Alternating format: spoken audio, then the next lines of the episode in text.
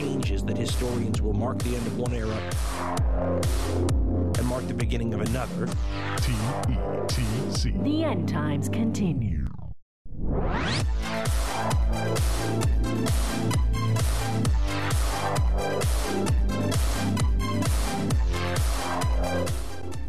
Welcome, welcome, welcome to the End Times Continue. Uh, recording on this, the 23rd of October. I am Dean-O, and you are? I am Ace. Oh, how's it going today, my dude?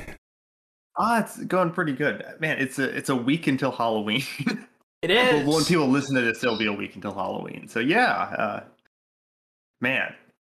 Yeah, I, I, I love, I love Halloween. My girlfriend hates it, but I like it a lot. Oh, really? I really do. I Yeah, you never- appreciate it. It's a spooky season. You never know when an infinite glizzy's just gonna pop out onto your timeline randomly. Oh my god, dude. Um, she was so angry.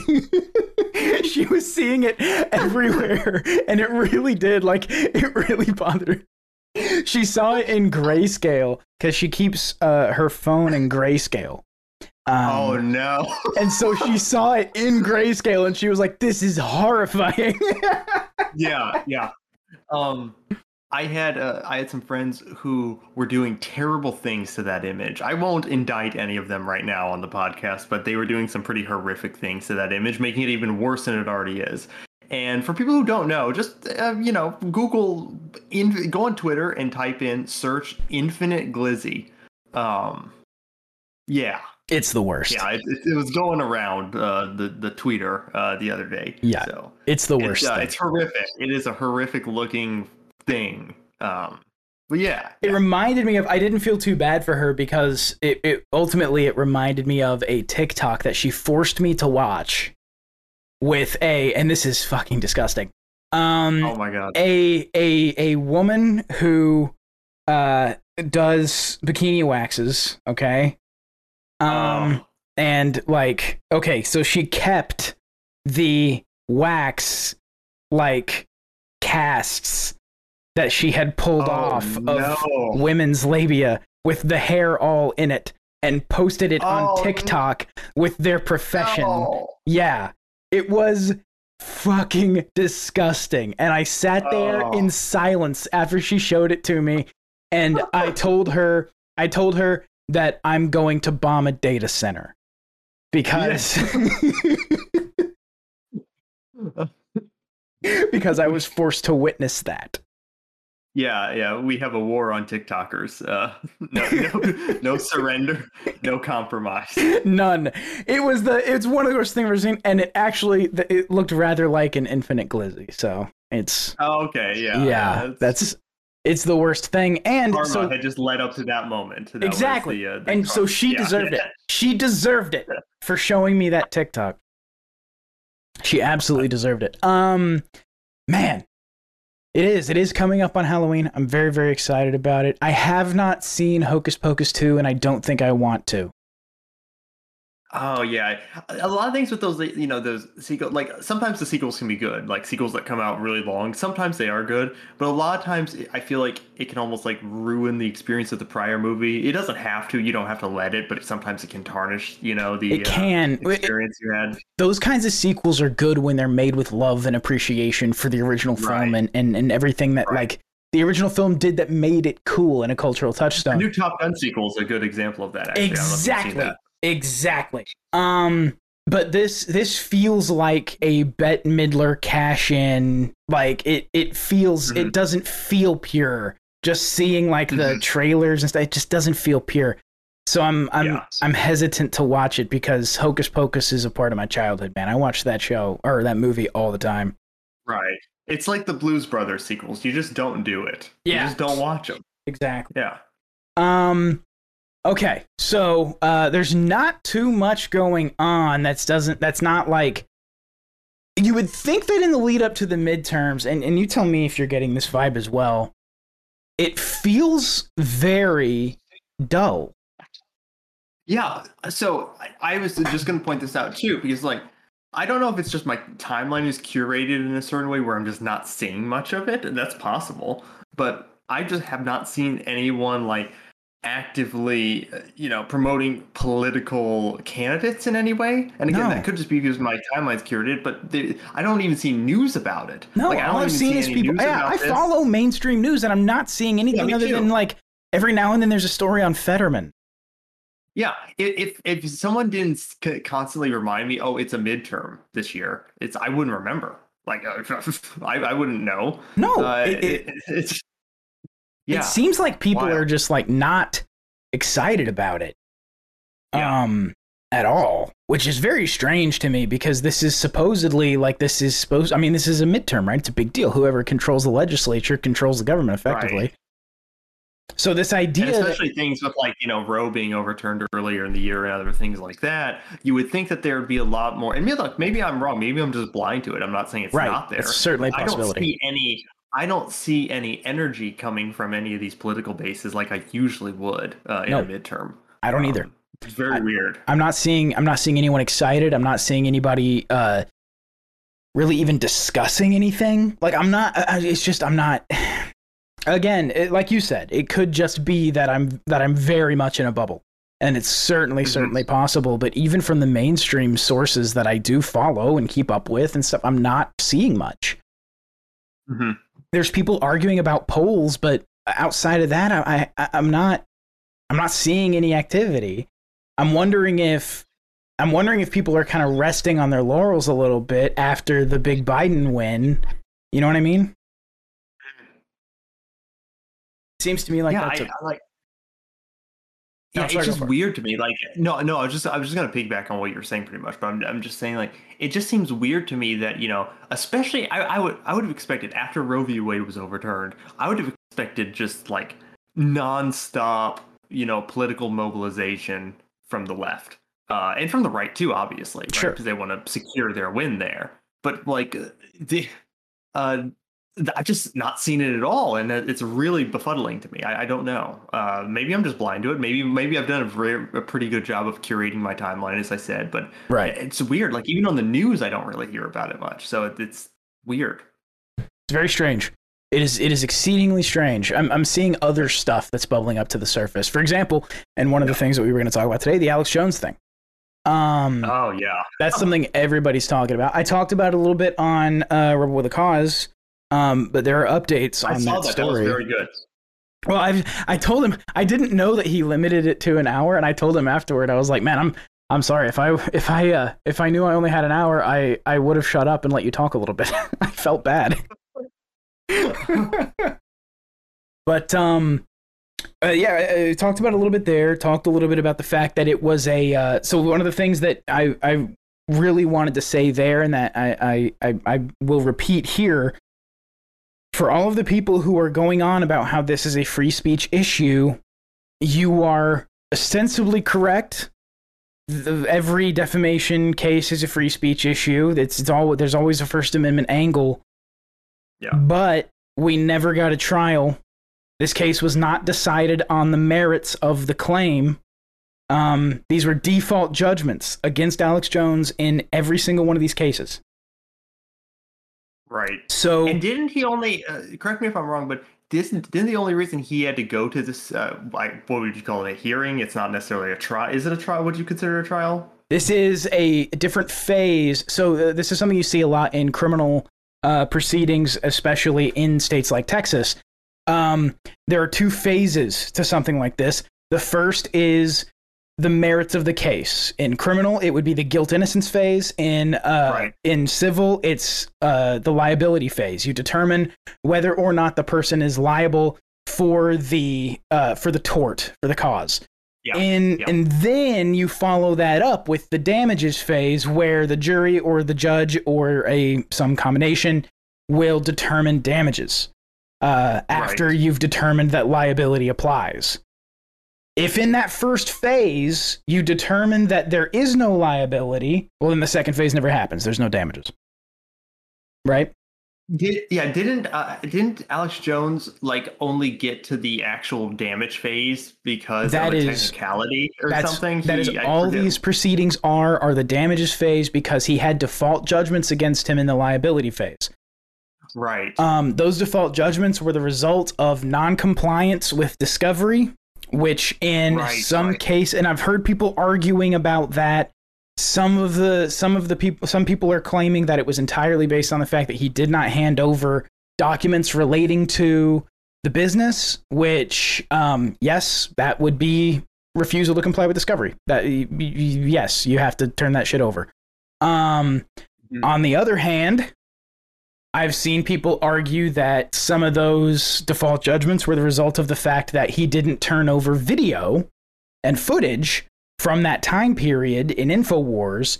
And his argument was, well, our archive was YouTube and Facebook. Like, our archive was all these places that we got kicked off of. We don't have an archive Mhm. anymore. So, that to me is a good argument, but I'm not sure if. So, I, I say all that to say, I do not know the basis of all of the default judgments that were made. Um, but I do know that there was no case tried on the merits here because of those default judgments. He never got to present a free speech defense Mm, Right. Right. because he it was determined that he was liable without his involvement. right. Um, again, as a result of not complying with discovery, whatever you think of that, Right. right? That people are arguing about that too, but whatever. Right. So it, it, you know, it is a free speech issue, but that was not the merits of the case itself. Like that was not uh, what we saw like recently at his damage phase. That was that's something else. People are presenting this as if Alex Jones lost a free speech case. And that is Right, simply right. not true. He was never able Yeah. to offer a free speech defense because that phase of these proceedings, uh, he he was it was it was adjudicated against him with without his involvement. He was never able to present that defense Right. because it was a, it was a default judgment. Right. So and, and I mean, me personally, like you know, speaking for myself as an anarchist, I don't, I, I would not view defamation as an actual No. like crime or tort, whatever you want to call it, actionable in that way. But uh, it, it's important to make the distinction that he was. This was not like a free speech issue on trial type thing. This was just a normal Yes. proceeding that happens. Now, obviously, the damages were not normal. uh, but the proceeding was. Yes, and and one of the and just like with Stephan Kinsella's thread about it, which I talked a little bit on Rebel the Cause, but the, uh, the like Stephan Kinsella's thread, I agree at a high level that defamation should probably not be actionable. Right, Yeah. I, I agree with that at a high level. Um. Things like because you don't really need defamation as a general cause of action when you have things like tortious interference with a contract. Like if you Mhm, right. like where for tortious interference with a contract, if someone has a business relationship with someone else and you call up one of those two people in that relationship and start bad mouthing the other guy and say he's terrible and he's all these other things, and you take that business relationship, that contractual business relationship that is formed or was forming, um, Yes. away from one of those parties, that's a cause of action. And I think that's a Right. good cause of action. Um, Yeah, and you can contractually like stipulate that in the contract, like that you make. Sure. Well, it's interference with the making of the Right. contract itself. Oh, right, right. So you're so what you're doing when you when you do that, when you have tortious interference with a contract, you have somebody who has decided that they are going to swoop in and stop this business relationship from happening. And they are by in in doing so, they are impeding the rights of those two individuals to deal. You know what I mean? Mhm. And that's the that's sort of where that comes from. And I, I think that fills the need that defamation ultimately has because I, I agree with Stephan Kinsella. You don't have a right to other Yeah. people's thoughts. You know what I mean? Right. It's just like, like you're, and, again, when we're when we were saying like you know you don't, whether you have a right to something or not, we're not necessarily saying that's good or bad, right? So before I say this, I'm not saying just because I'm saying I don't think someone has a right to their reputation necessarily or how they're viewed in other people's eyes. It doesn't mean I'm supporting people slandering other people or being libelous or Right. defaming them in some way. Right. Well, I mean, if, if someone, I mean, if someone slanders you, you have every right to call them out on that fact and and, Exactly, and do the same thing right back and say this person's a liar and they're saying these things Yeah. about me and yeah, you have every right to do that. Yep. But that's the thing. So, but in this case too, I'll go a little bit further and I will say I think Alex Jones probably, given defamation, given its existence, given it as a cause of action, he probably did deserve some to lose some of these. Um, I Mhm. can't say every single one because again, we never got a trial on the merits. But it it's you know it, he probably would have lost some of these regardless. Um, but in any case, at least the people that he called out specifically. But in any case, Um, what's ridiculous about this, and if you think the default judgments are ridiculous, fine. I'm not saying you're wrong. I don't know enough about where those came from, but I just know they existed. What what I'm saying is what's what what is the most insane part of this is that the judgments against him have been outrageous. The first one was nuts, but not that nuts. Uh huh. The first one was what, what was it, 50 million? I think it was something like that. Then they kept stacking up. Well, you got, I And it think in like, that first holy case, you had like three plaintiffs. So 50 million, three plaintiffs. Yeah. It's not, that- that's crazy, but it's not that crazy, right? He certainly doesn't have it, but it's not that crazy.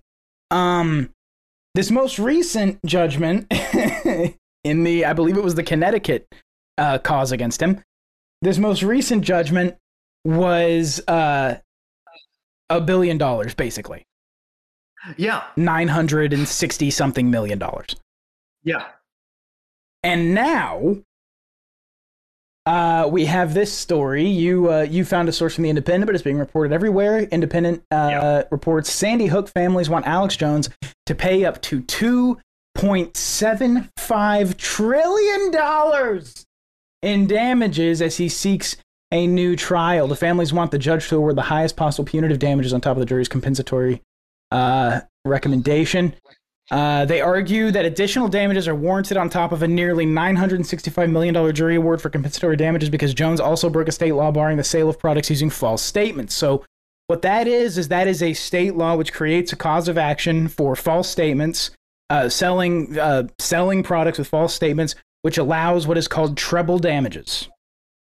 And Right, treble that, damages. uh, essentially fraud. It's it's it, basically it's fraud. Yeah, it would be kind of similar to what people conceive of as like false advertising. Um, but it's it's selling products in connection with false statements.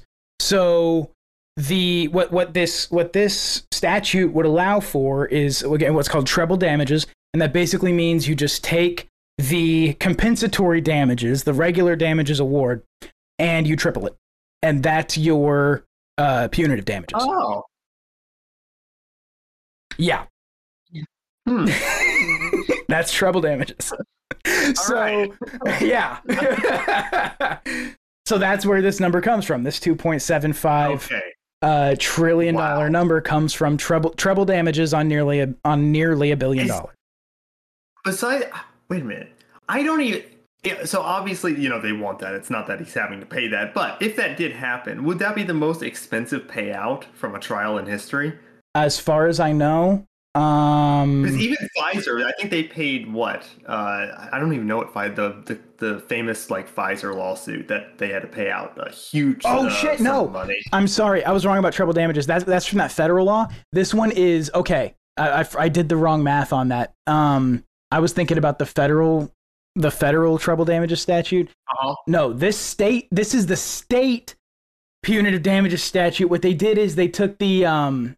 There's a there's a fine as part of this statute. It's five thousand dollars per uh violation. Okay, and they took that and multiplied it by the number of social media exposures that uh it saw on Facebook. Holy shit! So that's how they got the number. So then. that's where they got that number. I was thinking, I'm sorry, I was thinking of the federal statute. This is the state this is the state statute that Okay. allows it's five thousand dollars per violation. Uh, and they just multiplied that by the number of people who saw it on Facebook. but not even wait. Who just saw it? Not even buy it? Who bought it? Yes, because it, it doesn't have to do with buying the product, it has to do with selling the product with the false statements. Oh, okay. It's So not I the see, it, it's it's not just that you're harmed if you purchased it. I see. Okay. Okay. Yeah, it's a weird cause of action that's created by statute, doesn't have a place in the common Okay. law. Yeah. Gotcha. Gotcha. But this is the but that's how they got to that number. I'm sorry, I, I was thinking of the wrong statute. That is how they got to that number. But that other statute's also in- kind of insane. Yeah, just yeah, like, yeah. Treble damages. Treble damages applies in the in I think the federal version of this statute, Hmm, okay. and I think it's usually used by the SEC. In fact, I think that's one of the things that uh, was at play in the GlaxoSmithKline case, um, which comes to mind because the GlaxoSmithKline case, I believe, and I could be mistaken, but I think that is the largest damages award ever uh, adjudicated in the United States. The GlaxoSmithKline case, false statements, illegal kickbacks, all this other stuff going on in the sale of antidepressants and other psychoactive drugs, um, if I'm remembering this correctly. And they Oh, ended up yes. Yes, and they ended up paying. It was uh, about three billion dollars total. Two billion of that were in civil damages. So one billion of that Yeah. was criminal penalties. Three, uh, two billion of that was in uh, was in civil damages. Right. So two point seven five trillion, and I think that's the biggest damages award ever ever in the country. It would have to be. I, I can't imagine any other like. And again, he hasn't actually. That isn't. He's not. They're going to try to do that, right? But they're That is what the actually- it- It plaintiffs- not happened. Yes, that is what the plaintiffs are asking for. Oh is the 2.75 trillion uh, on the basis of this uh, the Connecticut Unfair Trade Practices Act. That is That's what so insane. Like Yes. you have a, a, a major pharmaceutical industry who paid out uh, what three billion, and they're asking Alex Jones for two point seven trillion. yes, it is fully eight percent. clown show. It is eight point eight percent. I did the math. Eight point eight percent of the national debt. Oh my god! Wow. they are asking for eight point eight percent of the national debt. Just call up. Hey, yeah, can I get uh, hmm, up? Eight percent of the national debt. Thanks. Yes. Bye. Right. You're getting I mean and here's the thing too. It's it's one of these things where it's funny money and they know it because he's bankrupt after that first judgment. Yeah, he's liquidated, right? Like he's He's he's like, done. He he was Yeah. he was bankrupted before that first judgment even came down. They're not Infowars filed for bankruptcy before that first judgment. right. They're like uh, they're like no, now we got to pump these numbers higher. just for oh, unbelievable. It's entirely fake. It's entirely fictitious. Yeah. It's designed to send. A, it's designed to make a statement. These people are never going to see Yeah. a dime of this. yeah, yeah. But it's the it's a and and one of the problems, and this is what I think Kinsella kind of nailed, uh, more so even than his position on defamation as a cause of action. Which, yes, again at a high level, I agree with. But the but uh, it- what he kind of nailed was that this is being spun as it's a statement that you can't lie like this, and it's like no, it's not. There wasn't a trial. Right. It was never determined whether or not you can lie like this. All that was determined is that you Right. can't not comply with discovery. Right. That's all that was determined at, at trial. The merits of the case. The merits of the case were never tried. Mm-hmm. So this is one of the this is one of the more ridiculous things I've seen, and it really, really pisses me off. It really pisses me off because the system of civil justice is the only real justice system that we have because the system of criminal justice is not a justice system. It does not accomplish justice. Um, the, the system of, of civil justice is the only real justice system that we have, and shit like this is why people don't take it seriously. Mm-hmm. Yeah, a hundred percent. Yeah, because they just see this and like, oh, this is obviously insane. Like everyone can see this is insane. Like even I, I would have to admit that like I, I would have to imagine that even people who don't like Alex Jones have looked at this and think this is an insane ruling. Like absolutely insane. Yeah, if they Like, end up the- getting this, if they get this, it's crazy. Yeah. Like absolutely crazy. There's Wow. no there's no there's no way that you can possibly award this.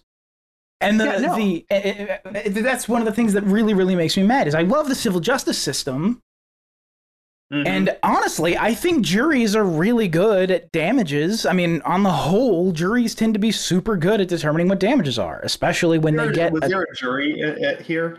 The was it- jury I believe in the Connecticut case and I could be mixing it up with one of the Texas cases, but I believe in the Connecticut case, the jury awarded the damages of the um the actual the the, the compensatory damages.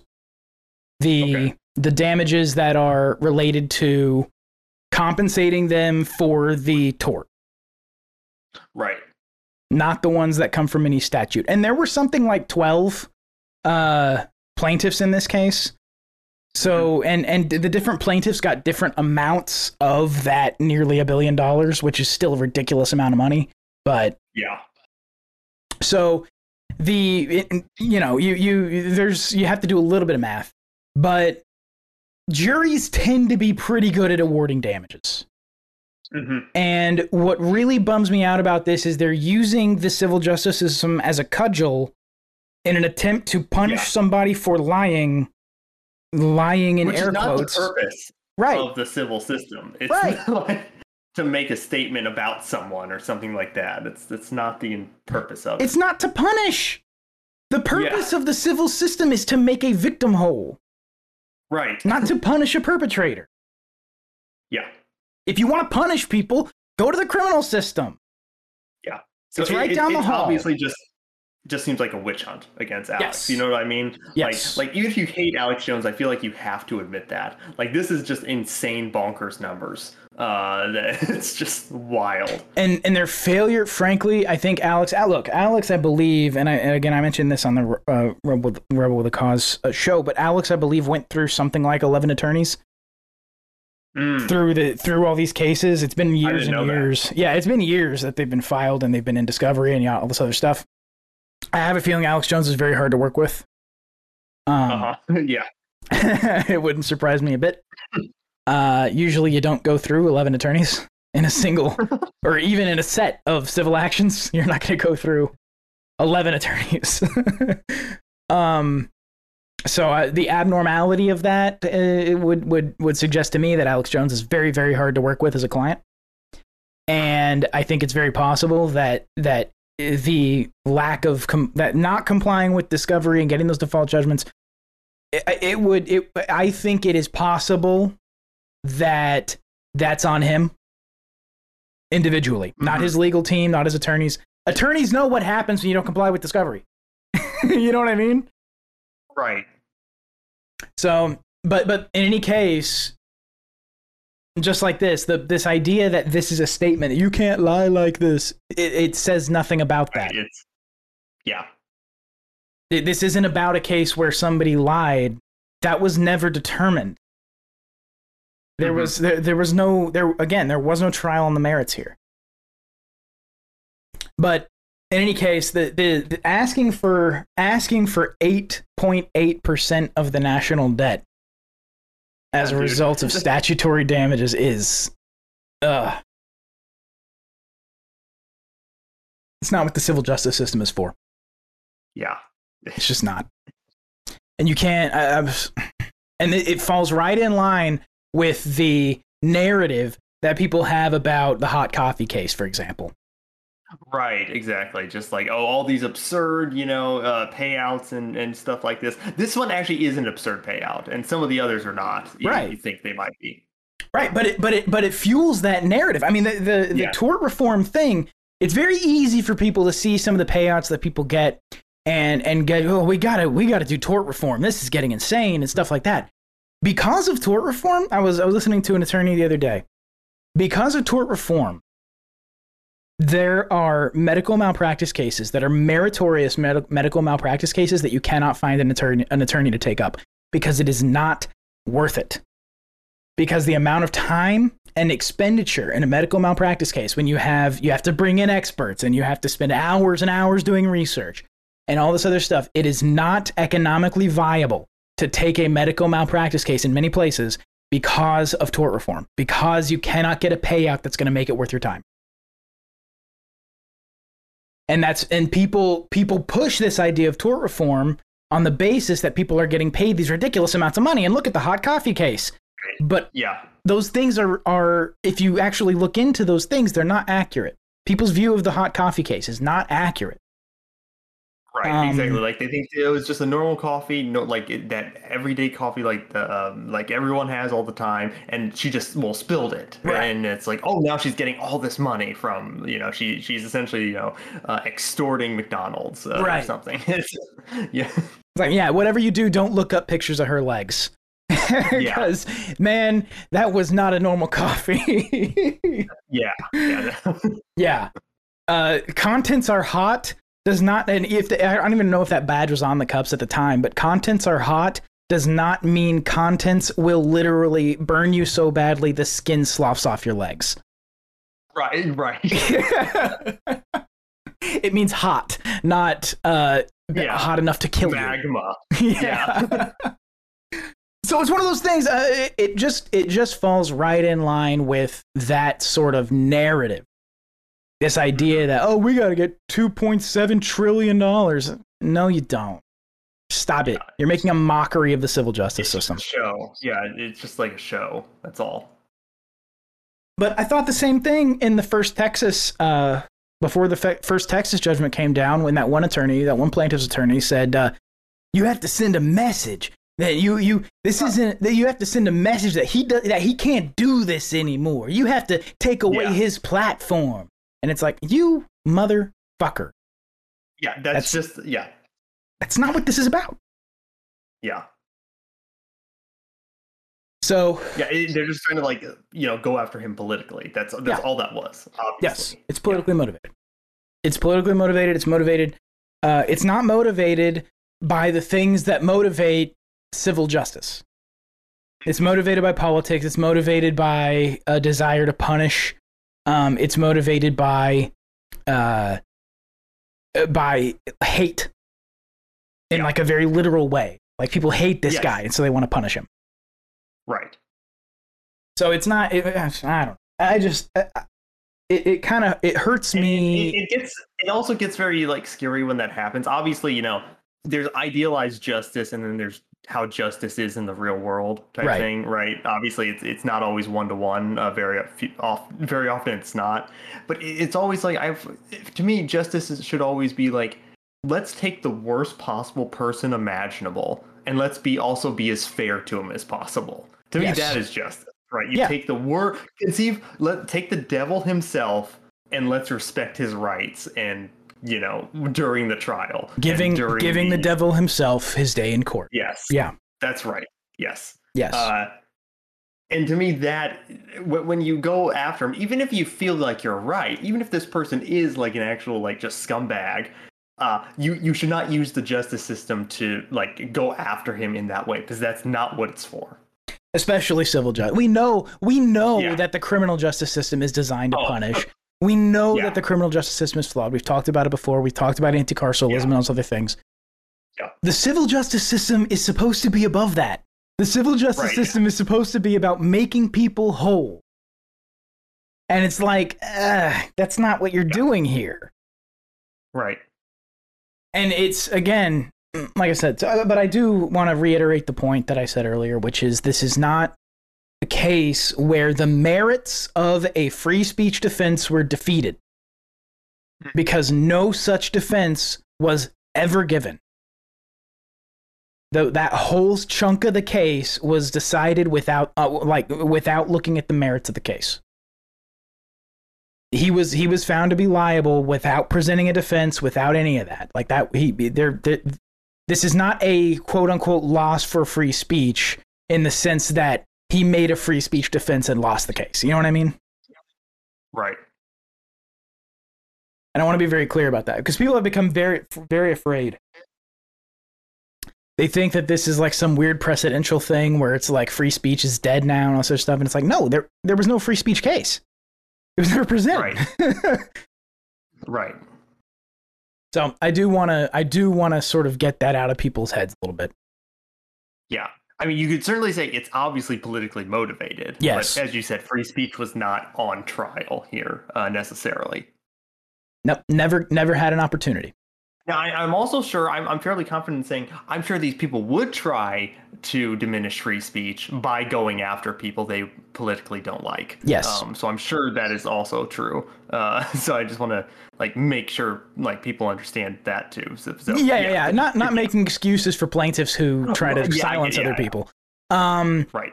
but but the other thing too is that I think on some of these a free speech defense could have won. Um, on some of these, especially if he didn't call anybody out by name. Um, you know, Right. people people who went unnamed, people who were not specifically called out. I think also it could make a difference. Some of these people who voluntarily, um, the you know, there's the difference in defamation law between uh, uh, defaming a public figure and defaming a private individual. And the difference in the law is that there's an extra element that's hard to meet when you're talking about a public figure or matters of public concern. And so for some of these people who took on now you, you can't be forced to be a public figure. Something terrible happens to you and you uh, are like sh- are thrust into a spotlight. That doesn't make you a public figure but some of these people for example voluntarily went and spoke on the floor of, of legislatures. They went on the news voluntarily and gave interviews. They, they went and they did things like this that you could argue makes them a public figure of their own volition voluntarily and brings in that extra element that maybe he could have won on some of those too. Does that make sense? Yeah, hundred percent. So, so it seems to me that uh, that you know, had he actually presented a defense, he could have won against several of these plaintiffs. Yeah. Um, oh, yeah. maybe not all of them, but several of them, perhaps. Uh, of course, we can't say for sure because there was never an actual trial. right. but just like that, this this this idea of two point seven five trillion dollars in a in a as I don't see how the court doesn't see that and isn't just insulted by it. Right. Are, you- yeah. are you are you kidding me? You think I'm going to Yeah. award this? That's insane. I and when will we know if they actually do award it? Like uh, how when when will that take place or like what is the procedure I guess for that? It will be whenever the final order in this case comes. Um, I gotcha. Okay. Uh, let's let's scroll to the bottom of this. Uh, what was the publication date on this piece here? I should see that before. I... Uh, this was one day ago. Oh, well, sweet. Okay, so that would that would have been on the twenty second. Um, Yep. Let me let me scroll down here because I did see. Uh, da da da da. Uh, Jones's lawyer. Jones claims he's bankrupt. Of course he is. I did see somewhere what the uh, okay, Judge Bellis has the final say on the amount. She has previously said that he violated the Connecticut Unfair Trade Practices Act by selling supplements or Survivor gear during his Infowars shows featuring his false claims about what happened at Sandy Hook. Um, jurors were not asked to consider CUTPA and were only asked to calculate defamation and emotional distress damages after Judge Bellis ruled in a separate proceeding that Jones had defamed the families. That was the default judgment. Um, found liable by default. Uh, during the trial, Judge Bellis has scheduled hearings for early next month to determine the amount of punitive damages. During the trial, victims' relatives said, we, we, so we should probably know by the end of next month. That's probably when a final judgment will come. Okay. During the trial, victims' relatives said in often emotional testimony that they were threatened and harassed for years by people who believed the lies told on Jones' show. Here's another problem with this. I- again, if Jones had just got himself in a position to provide a defense, honestly, Yeah. I'm just as mad at Alex Jones as anyone else with regard to this. There's no excuse for getting Yeah. default judgments. Uh, Really, there's none. Yeah, 'cause he- Um, from my understanding, he didn't play ball and didn't try to defend himself at all last time. Uh, like uh, but in the per, like prior to the judgment phase. he didn't he he didn't comply with discovery there were there were things he didn't Yeah. turn over um and I'll, I'll tell you the truth i'm not convinced uh on the basis that that he couldn't turn those things over on the basis of i don't have them i don't think that's true. Uh i think he did have the stuff and and if he didn't have it if it truly didn't exist you can just tell the court that. You can just tell the court in an affidavit sworn under oath i don't have this. When youtube shut me down that was my archive. I don't have these things. Um and you could there would be no legal reason for a default judgment in that in that in a case like that so honestly i think this, these defaults from my from where i sit these defaults are alex's fault and and it's and it's his own fault he wasn't able to present a defense um, unless his legal team gave him gave him very bad advice, right.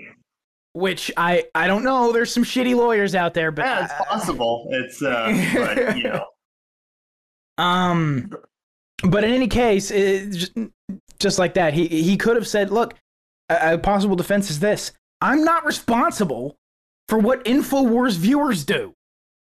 Right. Then that's an exact a very fair uh, argument. I never told them to harass these people. If they did, Yeah. sue them. Sue Right. the people who actually harassed you. Sue the people who actually ran you out of town. If anyone actually Right. did, which I don't think has been proven, whatever. Spin it however you want. But the the argument that is you're responsible for what your followers do Exactly. kind of just insane to me. I don't buy it at all. right. Exactly. But again, Unless you're like literally ordering them and instructing them on what to do throughout the whole process and like do this, this, this, this, and then they do it, then you can be responsible. Well, but look, if you're if, just if, like if he sat up there and told people, "Run these people out of town. These people are these people should not be allowed to be your neighbors. You got to run them out of town immediately." I- I mean, Right. that's different. you know what I mean? Mhm. That would be different, but it's uh, I don't, I, I don't think I don't. For example, I mean, your look, your Twitter account is is it's I mean not huge, but it's big, right? You're not responsible for re- every single thing that, that that one of your followers does. I mean, if Right. somebody, what would you say if somebody took you to if if one of your followers took I don't know a tweet that you sent out about infinite glizzies and like dumped a bunch of infinite glizzies on some politician's porch and they sued them for for uh for property damage or whatever and they sued Right. you for giving them the idea Yeah, yeah, yeah, exactly, right. at that point, then everyone is liable for suing because it, ideas transmit between people's heads all the time. Whenever that's that's just the nature of how ideas work, and now everyone is liable for everything because oh well, this idea came from this person, and this person got it from that person, and you know, an infinite chain. exactly there's no I, I i anyway i don't know why i'm playing at alex jones fucking defense counsel but this is a, it's just it just bums me out that we never got to actually see the trial because i think there were some really really good matters of law to be settled here um and questions of fact as well but default judgments man. Can't do it.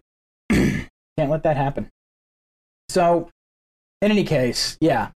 That's uh there's a little bit more there to sort of follow up on what i said on uh on rebel with a cause i recommend going and listening to that too because i talked a lot more about that billion dollar judgment on uh rebel with a cause so i don't want to i don't want to go deep into that here because i talked Yeah. about it there and i don't want to Yeah. you know take that content away from that Sure. show that appearance Yeah, you Um, should go. You guys should after you guys listen to this, you guys should guys uh, should go watch that because it's very very good.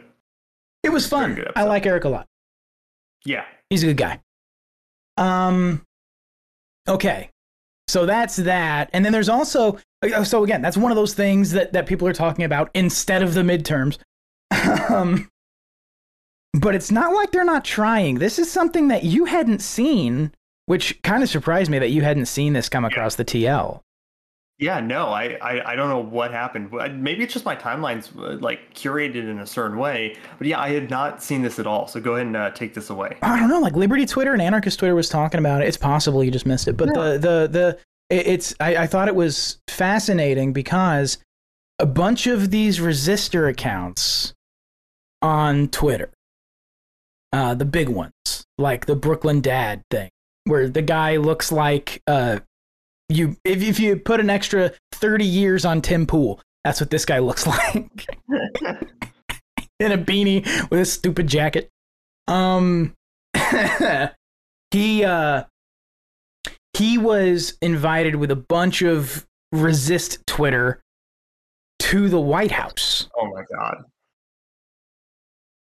They went to they were invited to the White House. And I saw some people saying like, "Well, why? Like why is this even happening?" It's like be- because they're agents. Like because they're they are federalis agents. That's why. exactly. It's because they're because they are mouthpieces for the Allegedly, regime. for legal reasons. Right. But they're they're they're they're mouthpieces for the regime. These big resist accounts and stuff. These are these are people who are, uh, in my opinion, these are people who are given their talking points by the regime, and they repeat them ad nauseum on the internet.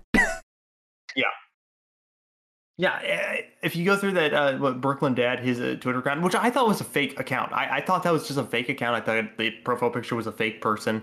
You know, like one of those AI generated people, or just like some stock photo or something. Right. I didn't know that was a real person, and it actually is.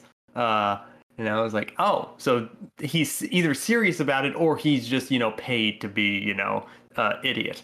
Um, Sure. so- I don't know if they're being But, paid. I certainly hope they are, because if you're doing this shit for free, you're an idiot. Yeah. Yeah.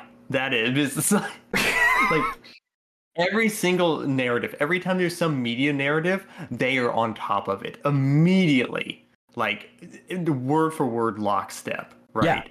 Uh, so, and even when it's contradictory, they will contradict their old posts and not show any signs that they had any logical transition from one idea to the other. No, just straight up contradictions from their old posts. And you That's know. I'm not upset about that. The, the contradiction is the the consistency in some sense uh, here. So it's um, it- it's it's Yeah, one of those things that care. kind of have no reveals is one of those things that, that to your point though about the contradiction and the constant sort of flip-flopping that they do on messaging it, it it's what reveals that these aren't thinking people. These aren't like these these aren't people with thoughts and philosophies and and filtering things through a worldview and and and then having a take. That's not what's happening here.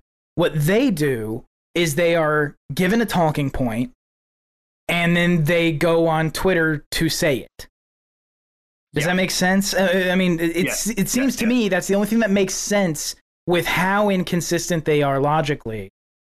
Mhm. You know what I mean? Yep. You you said you were scrolling through his his account. It's so just scrolling through it. Every single one of his tweets is like a topical talking point. Yeah, yeah, every single one. Like whenever there's any like like it's not like you know there's some accounts. It's I'm not saying that if you have opinions that align with the media that therefore you're some like federal agent. That's that's not my argument. My argument is that if you only change your opinion once the news changes uh, its its talking points, then you're likely just a pl- like some plant or something probably. Well, yeah. Well, Uh, you're you're, and I don't even mean that they are literally on the the White House payroll and stuff. I'm I'm saying like Yes, if you're yes. If you're an agent for something, you're you're they are. Yeah. and you know what I mean. Yes. yeah. It's like a it's it's like they're they're functioning as uh as propaganda mouthpieces for uh for the regime, and I, I don't think this goes one way either. I think you get this with like um well, for example, like Trump and stuff like that. I think you had Mhm. people like Diamond and Silk, for example, Yeah, um, who yeah. were hilarious. I love them. Yes. but they're They shills in the exact Brooklyn same way. Oh yes, they're hilarious. but they are uh but they're they're shills in the same way. You know what I mean? Yeah. Yep. But as far as I know, were they actually invited to the White House? I think they were. I thought because didn't they have a picture with Trump? They may well have been. And it's the I same thing. so.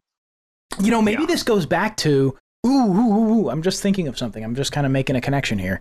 Um, so Justin Robert Young has contended in the past that where Kennedy was the the candidate who first utilized television Yes. to the yes. fullest extent. Basically, won won him the election. Yeah. Yes. I mean, he was the guy, they put together packages with VCRs and like recorded tapes on VCRs. They, they, they were the first campaign to own a VCR. And they Mhm. would record their packages on tapes and send them to local uh, news outlets, like affiliates. Um, and and they those tapes would be played on that affiliate station. Like that's they were doing that kind of thing, and it was the first time that had Yeah. been done. Right. Justin Robert Young has contended in the past. Again, I, I don't know if he's changed his position on this, but but that that Donald Trump was the first candidate to do that with Twitter. Yeah. No, I, I I do buy that.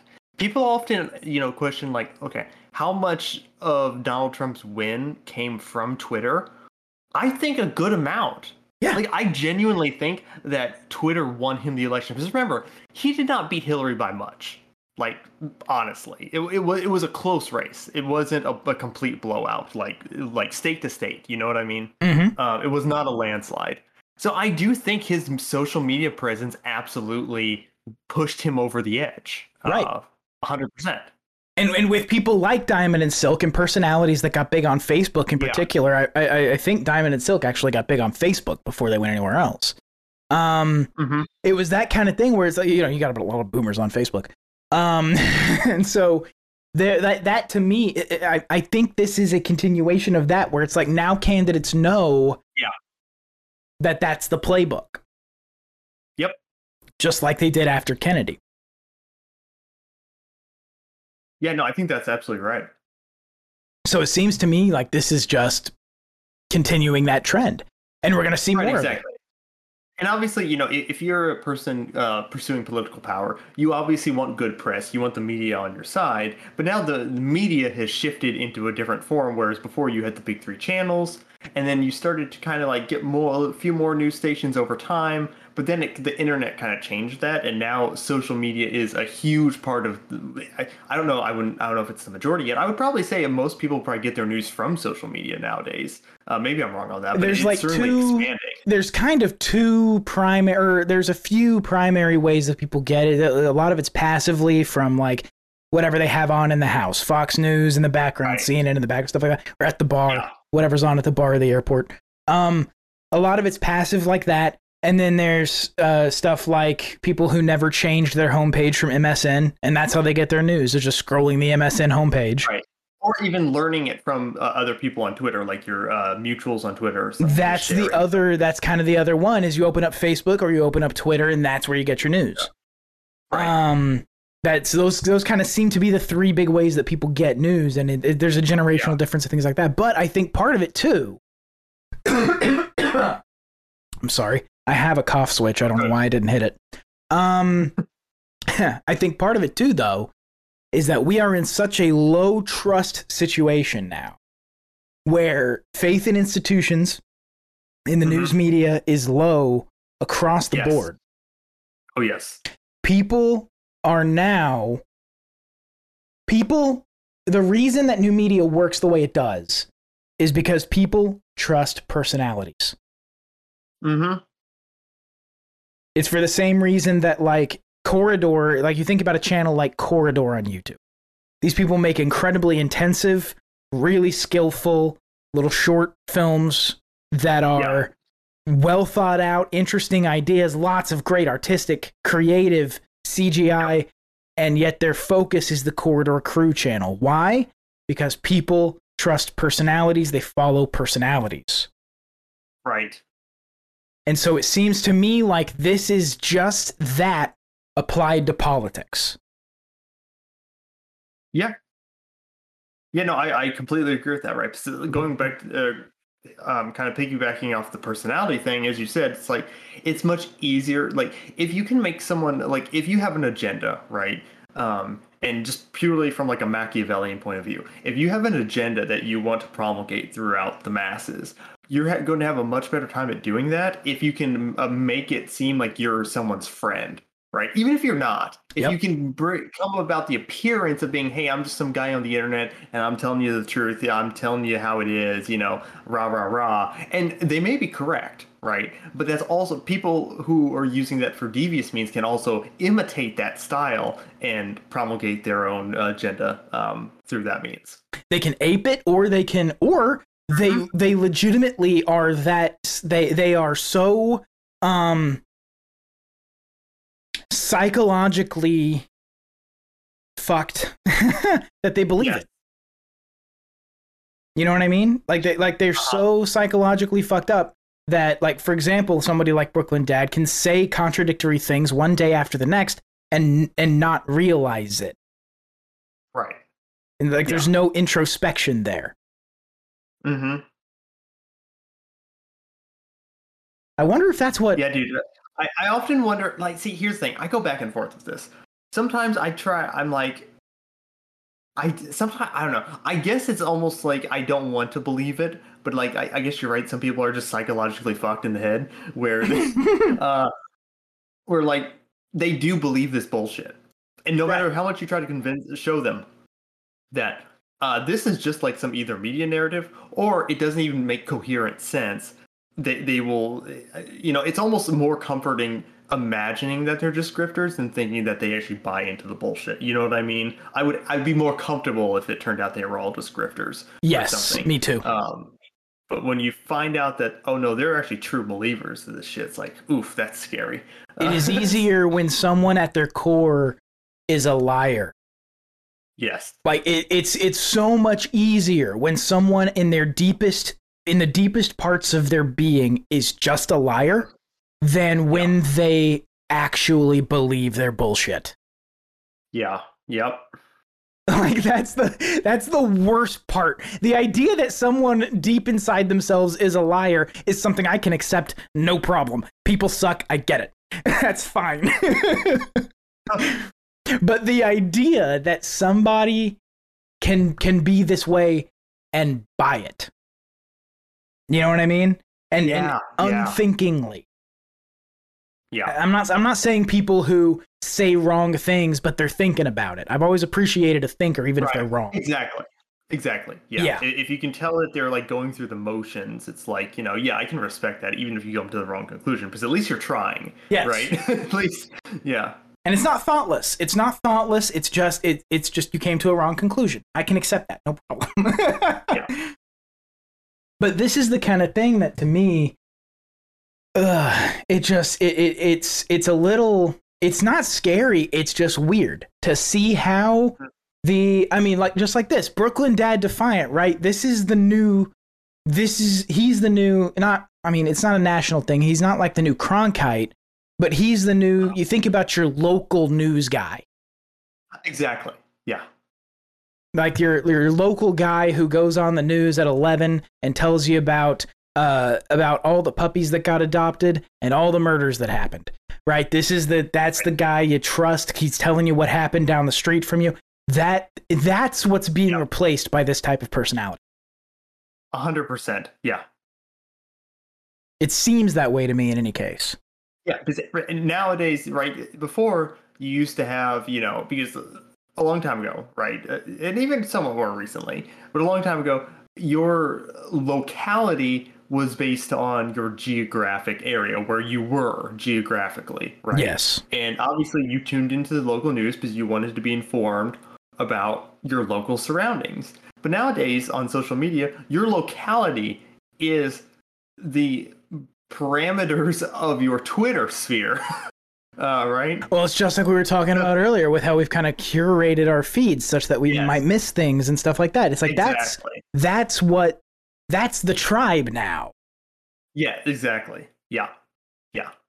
that's the that's the commu- uh, the community it's a community It is, absolutely. and, and it's yeah. supplanting your real community yeah. like the, the, and if the you deny that, if someone try online tries to deny that, th- you're engaged in a community activity by di- having discourse with other people across the world from you. Right. Uh, like you would. So, it, it- yeah, there's. I don't think there's really any way to escape that fact, and I don't think it's bad either. Like I, I think it's it's natural, and I think it's you know it, it's uh it can be bad, but it isn't inherently. No, it's a Um, very I, I human it's thing. cool. Yeah, I think it's cool in a lot of ways that people are able to like you know talk across the world now and like you know break down some of those boundaries that may have existed due to technological um uh non-existence i guess. And it's um, cool so when you yeah, can it is cool too when you can bring that into the real world and actually have a real sort of community feeling and and, and like a, like at events like Childerberg for example that's there's there's a it's a it, it is a community that grew into reality from the internet right right yeah and I, I think that kind of thing is very cool. Yeah. But it's also yeah, I, I'm often I'm hmm. often critical of the idea that well, when people say, well, you know, the internet it's not real life. Well, I I understand what people mean when they say that, which is in the sense that you live your life outside of the internet. That is true, but you also, you know, do this kind of like bonding thing with the internet. The internet's a tool we use to communicate just as we would communicate previously. We're just doing it better and more efficiently Right. across space, right? So it, I don't really see it as much of a difference than actually communicating. There, there's obviously, you know, there is difference, but it, the means we're using are a little bit different. But the the same general process or goal that we have when we're trying to communicate stays the same. Yes. Um, and while while factually true, I think the more we see these kinds of things happen, the less uh, emotionally true it becomes that the internet is not real life, right? Well, except that again, I mean just like we were talking about earlier, you can swing elections with social media. You can yeah. you like there there uh, the internet is a part of life that affects things outside yeah. of itself. Yeah, it like it is. Re- it, it, it's it's okay to say it's not all of life. That's obviously true. Uh, but to say it's not real life, I I I, kind of think that's just dismissive. It's an oversimplification you know I mean? that's left over yeah. from the '90s. It's it's Absolutely. it's an oversimplification that's left over from before Web 2.0, before social media, before people were making careers on YouTube, and before people were mouthpieces for the president on Twitter. Yeah, people like have livelihoods on the internet. Like yes, that, that is a thing that happens. Uh, so yeah, it, it's obviously you know we've we've kind of um, become a little bit codependent with it. Um, you know what I mean? Like, and I don't think that's necessarily wrong. I think that's just the nature of like tools in general. We're going to use yeah. them to be more productive and efficient. Oh, we're, we're, we're dependent that... on the internet in the same way that cotton harvesting is dependent upon the gin, on the cotton gin. Right. Like you have to have it. Right. Exactly. Yeah. Yeah. So it I think these, I think these like influence, and, and you're exactly right. Right. Like, uh, what you see, if you're just some normie, right? If you're not like really interested in politics, but you're the type of person who's going to vote in a certain way because either your parents voted in a certain way or the people you like vote in a certain way, so therefore you're going to vote in, in a similar way, that is can be altered by merely seeing what type of like the algorithm the twitter algorithm right? That can be uh you know the, i'm not going to get into the whole algorithm here because that's kind of it, it's uh, you know above my head a little bit but it, it's also such a thing where it's like that can and does, as you were saying, swing that that can swing elections. That can determine yes exactly what someone sees. It can limit the scope of what the top what the topics possibly could be. What could be uh, a very important news story that you've never heard about or something like that. Right? Obviously, we can talk about the wars and stuff like that. But um, uh, it can limit the scope. Of, you know, it, it's kind of like um, um, Chomsky's manufactured consent type thing. Yes, exactly. Like have a very lively debate, but within a very small parameter. Uh, and that makes it seem like there's a lot of like um, discourse and fighting, and it's, it's, this big battle. But really, outside of that parameter, there's a huge amount of other possible um, ideological positions one could take. That yeah, is not. It, it's a, it's an Overton window, and at the yeah. same time, there's there's an interesting thing. Have you seen the the documentary Hypernormalization? Hypernormalization. Uh, no, I don't Dude, so. watch it. It's fascinating. It, it's okay. it takes it takes a lot of cues from manufacturing consent, but it's it's it's it's a fascinating documentary. I think it's on YouTube. Um, that my girlfriend watched, and it, it's actually her pinned tweet. Uh, it says, oh, I really? think I think it says, "Me to the establishment. Stop trying to hypernormalize me, please." Like it's oh. so this hypernormalization idea really feeds into that, and I think it's part of um, what's going on here. Uh, this this idea that you're you're you're taking these personalities that are that are uh, monolithical almost uh, beings. They don't really exist, right? Mm-hmm. But they are personalities that, that it's it's just like all of social media. You only see one side of a person on social media. Right. Um it, it's this weird monolithic personality that speaks to a certain kind of person and and ingrains into them or further entrenches their position and and feeds them validation yeah also like a lot of times you know and, and I, there's something great you know the most dangerous leader is always the charismatic leader and they're often yeah. the most popular for the same reason yes. i think a lot of times with like charismatic personalities specifically uh, if someone can get you to feel safe, they can get you to do a lot of horrible things. Oh uh, yeah, and uh, you know what I mean. Like, and that's often how. And it's almost like this counterintuitive thing because obviously we all want to feel safe, right? But uh, it's like when someone can say, "I'm going to protect you," or "You, you know, we're a community here. I'm going to make you feel safe," uh, and you can make someone like feel welcomed uh, especially this is especially attractive to people in who are like marginalized specifically, and this is often how people can get radicalized into very bad territory. Radicalization isn't bad inherently, but it can be. Um, so oftentimes you can have people like who are marginalized and who want to be a part of some bigger community, um, whether they're on the left or the right, and then they're taken in by these people who are grifters. So a lot of times, sometimes they're true believers, but a lot of times they're grifters. Yeah, and they'll just say, "Yeah, you have a community here, you have a place here." And they, they these people obviously value this safety, they value this community, they don't want to be marginalized. So uh, they're like, well, but to stay here, but to be one of us, you have to perform certain social rituals, and sometimes these can be very, uh, very bad things. And it can be something like innocuous, which is just like you know some common like group signaling or something like that, to actually like being a bad person or doing some bad shit. Uh, you also see this like with gangs, right? In in uh, yes, um, like a meet, uh, like I, uh, I want to interrupt you for just a second because you're saying that, and I'm sitting here looking at a tweet from Mm-hmm. Brooklyn Dad Defiant that is exactly what you're describing. It says the the tweet October 22nd reads, "Who else is ready to do everything they can to prevent America from becoming like Gilead in The Handmaid's Tale?" Hand up emoji. yeah, yeah, yeah. So That see, is exactly the what you were just describing. Yeah, yeah, yeah, yeah. Exactly.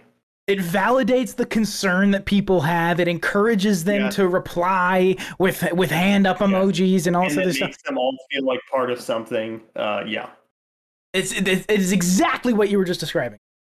Yeah, yeah. That's funny. I just saw it You know, and, I'm, and I'm, I'm listening to it. And I'm like, that's that's what that is. That's just what that is. And you know, I I don't want to make it seem like it's all nefarious. Like there's something like that. There, there's obviously good to come from it too. But people should be on guard about that because that's how they can slip into very bad things. And this is why Yes. look, this is why gangs happen. This is why gangs are very popular. They often give marginalized, usually young males, um, a place to feel like they are a part of a community or of some sort.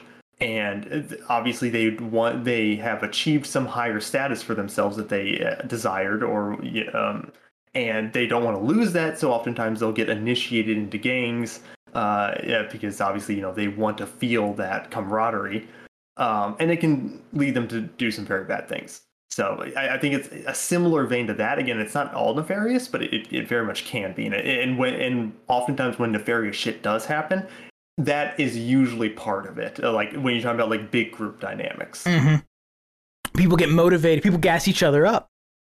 Yeah. Yeah. People will gas each other up and do something stupid. Yes. Um, and it's it's one of these things. Honestly, it's kind of exactly like January sixth, where it's just like, like, Uh-huh. everybody gassed each other up to go take this unguided tour of the Capitol, Yeah. and it's like and, and steal envelopes and shit. It's like, what do you what do you think you're accomplishing? I don't think there's any. You don't have to call it an, insurre- an insurrection to call it stupid. It wasn't an insurrection. Right. It was dumb. yeah. Yeah, I mean, I loved watching it, but it, it, Oh, was, sure. it didn't achieve anything. You know what I mean? It, I mean, it did give me a, a great picture. I I look at every like few weeks, which is the politicians hiding under their seats, which is Oh, great. yeah. It's that's oh yes. that's my motivation. It gets me up in the morning. Uh, it- it's uh, it's great. Yeah, but uh, It's it's Yeah, so like- weird to me. I, I, I these group dynamics. I think part of the problem, and just like we were talking about with the internet, it's not real life. I, I think part of the problem is the internet amplifies these group dynamics, and there's no there's no outside voice that says, "Yo, uh, chill the fuck out." yep. I've seen an Yeah. interesting sort of thing, I, and I see uh, actually Bennett does this on Twitter periodically, where he makes a joke or something, and somebody gets real gassed up and pissed off about it, and he just quote tweets and says, "Calm down." Yeah, and that's also one of those things too, right? Because like on one hand, you know, people often it, it's easier to make like echo chambers on the internet than you would think. Because one of the reasons is right, obviously, um, you can just filter out everyone who disagrees with you Yes. completely. Um, so you know that's a thing. Um, also, there's a very you know in group versus out group. You know, obviously there's a lot of studies behind this, but obviously you know if someone comes to you with information and they're part of the out group, the in group, the the people who are within the in group are less likely to believe the person in, in the out group, even if what they're saying is completely true. It's it's You know, facially like that. rejected, even if it shouldn't Yes. be.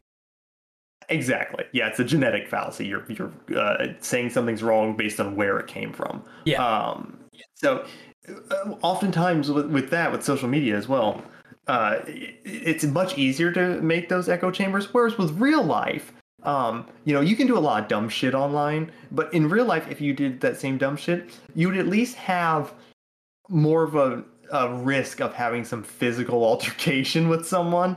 You know what I mean? Uh, I so I think it's actually easier to like gas people up online than it actually is in real life.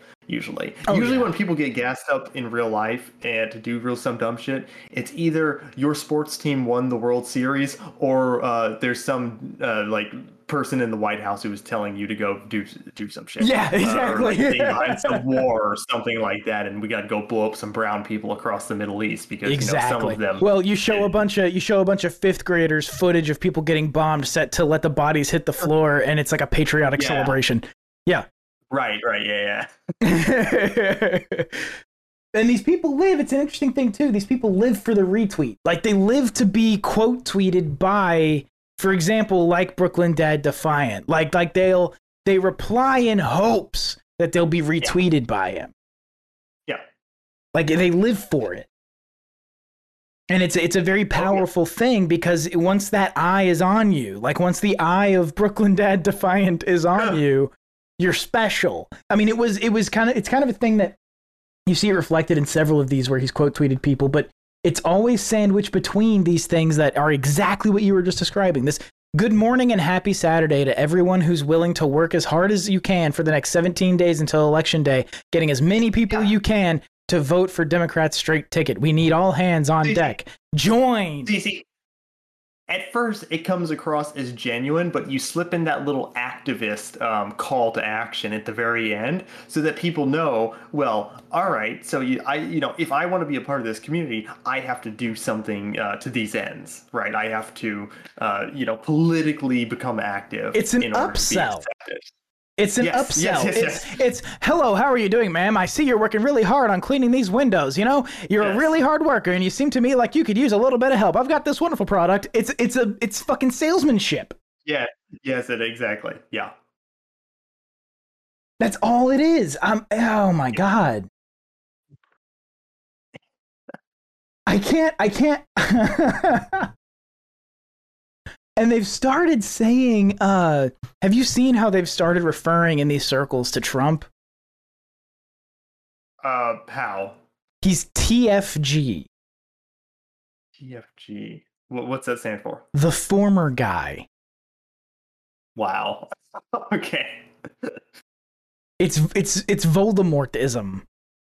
Right, right. Yeah, you can't speak his name. Yeah. Exactly. They won't say. And now, I'm not. I'm, I'm I'm quoting them when I say it's Voldemortism. In fact, I saw the first time I Oh, saw I'm that. sure you are. Yeah. Yeah, it, the first time I saw that used, somebody said TFG means the former guy. I don't say his name. It's like Voldemort. Oh my god. That is very close to a direct quote from the tweet that I first saw it in. that is. My god. And once you see it, you Oh. start seeing it everywhere. Yeah. It's like a Yeah, it's, like a Toyota virus. Corolla. Like Yeah. yeah, a virus like a Toyota Corolla. Yes, yeah, it just- exactly. It just spreads. It just infests everything. You look to your left, there it is. You look to your right, there it is. It's everywhere. It's like that. It's like it's like when you first like when you get a when you when you when you first get in a new car, learn of a new car, and then you see them all over the place. Um, yeah, exactly. Yeah, yeah. It's it's that exact same thing where it's just like I saw this and it's ugh, and it is. It's there's these weird, you know. I've been doing a lot of, and I, I was actually bringing this up a little bit earlier with regard to this conversation. I've been doing a lot of reading about uh, the problem of, of other minds and how that connects with issues like um, things like philosophical zombies, how that connects w- connects with uh, mind body dualism. Uh, yeah. a lo- Yes, exactly. Solipsism. I've been doing a lot of reading about that over the last couple of weeks, and I'll tell you what made me do it. It was the the song "The Problem of Other Minds" by uh, Animals as Leaders on their most recent album. I was listening to Oh, that okay. song, and I was like, "God, this is such a good fucking song." And so I was, uh, look, I knew what the problem of other minds was, but I, it kind of made me realize I've never really done any reading on this. So Yeah. I I dug It's into it. interesting. It's like at first, at first. So a lot of times when you encounter philosophical topics, like the, and I'm speaking for myself as well, right? Sometimes you kind of like roll your eyes and like, well, that's dumb. But then when you read into it, you're like, oh, actually, there's a good argument here. Yes. Uh, why this is actually a problem. Uh, not not conclusive, but it's a good argument that makes you think. Right, uh, right. It, it, it problems here. forces you into a position where you have to consider like what, what what the things that you take for granted. I appreciate topics like that Yes. that, that that make Yes. you reconsider the things you take for granted on a daily basis. Exactly. Like when you're talking to another human being, I know I'm talking to another human being with their own thoughts and their own life. And what's that term that describes the feeling that you have when you realize that every person you come across has a life as complex and colorful as yours? I can't remember. Oh, uh, is it uh, um, uh, Sonder? Sonder, that's what it is. Yes. Yes. Yes. And and, and, so I, I I appreciate things that make me dig in on stuff like that. And so Yeah. I, and I'm looking at this kind of thing and, and, and in this conversation in particular, and I'm I'm wondering like what this is why this is why that's a question. Right. This Yeah. is this is are- why eh, it, because people behave in this way. This is why we can't be sure that they actually have a mind. Right. Yeah. it, it's one of those things where it's like I go on assuming that they do, um, just because it makes me feel comfortable. you know what I mean? Right. I don't want. I don't want like I would rather someone just be delu like someone just like be delusional uh rather than thinking that oh this person is literally not metaphorically literally an NPC that has a script written and is just running on autopilot Right. uh right And that's that's what I'm Uh, saying. That- That's why it makes it easier if they're just liars. right That that's that's what makes it easier. If somebody like Brooklyn Dad Defiant is just a liar, it's so much easier Yeah. than if he is programmed in this weird way. You know what I mean? Right. Yeah. It's like with, with, philosophical zombies. So so I, I let's uh, let's break down philosophical zombies a little bit for people who might may never have heard the term. Philosophical zombies is the idea that or the the theory that perhaps not everyone has the same level of conscious experience that you do. Yes. Um, you it's the a who's listening. yes. Perhaps Uh, perhaps there are beings out there that lack qualia in the same way Yes. that that you have it. Yeah, so they may lack a sense experience or a thought, uh, any number of that uh, to to some degree or another. Maybe maybe they just uh, have a different kind of conscious experience or qualia, as you said, or they have um, none, none at all, and they're just like a meat robot. um, uh, it- it's A meat so that's popsicle. kind of yeah, yeah. But enough about the infinite glizzy. Now, oh fuck! uh, oh shit! with with uh so anyway but with philosophical zombies it yeah that's kind of it though It- it's like this idea that whenever you talk to another person how and you know this is also dovetails very very heavily with solipsism which is the idea Mhm. that solipsism is the idea that only you exist and everything else is a construction of your mind like um so uh, it's a, it's um, the so- it's the logical it's it's the it's it's described I shouldn't say described. It is illustrated by this idea of like the brain in a vat, where it's it's your the only thing that you are sure of is that your consciousness kind of exists and everything else is fake. The card, yeah, Yeah. and that's what you start with. But uh, the solipsist would say that's not just where you start with; that's all the way you can go. That's where it ends that, too. you know, Yeah. that's where it ends. Starts and ends there at the same spot.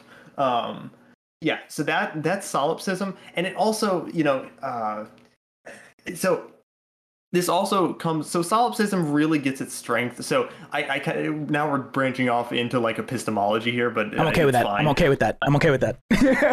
There's- there's so I, I don't know dean if you're familiar with like the difference between what's known as direct realism and indirect realism I haven't heard those terms.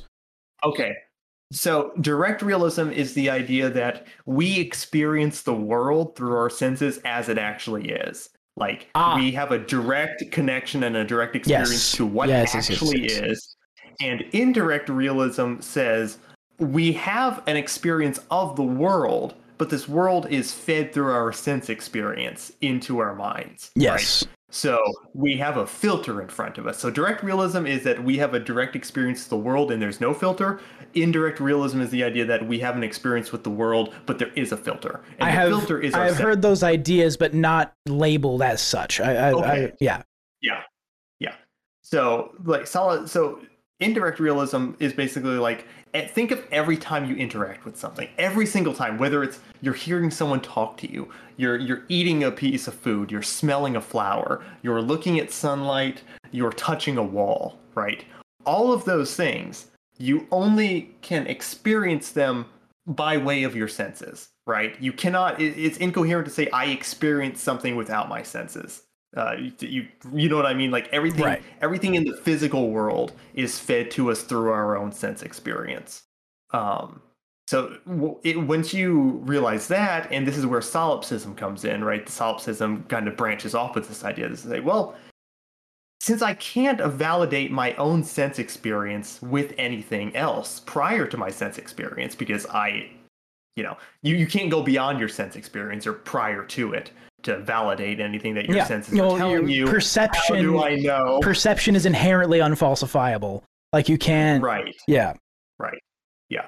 So the solipsist will go farther and say, well, how how do I how can I even be sure that when when I'm touching this table and I'm getting getting the physical sensation of the table, how do I know that that is not just um, my mind giving me the impression of something here rather than it actually being here? You know what I mean? Yeah. Uh, in the same way that your mind can have illusions, you can have, um, you know, uh, uh, illusions of audio, visual, all types of things like someone that. describes if someone describes a particular pizza from a particular pizza place you can taste it if you've had it before and right. really enjoyed it like even if you're not actually tasting it yes yes exactly yeah so uh, this is that that's kind of like where solipsism gets its thing so i just wanted to kind of give people a little rundown for anyone who sure. doesn't know what solipsism is what it kind of is and it, it ends it, there it's not it's a philosophy yes. that ends there necessarily they yes. don't go on to say but we can also observe these other things that makes us think that perhaps these things are real and also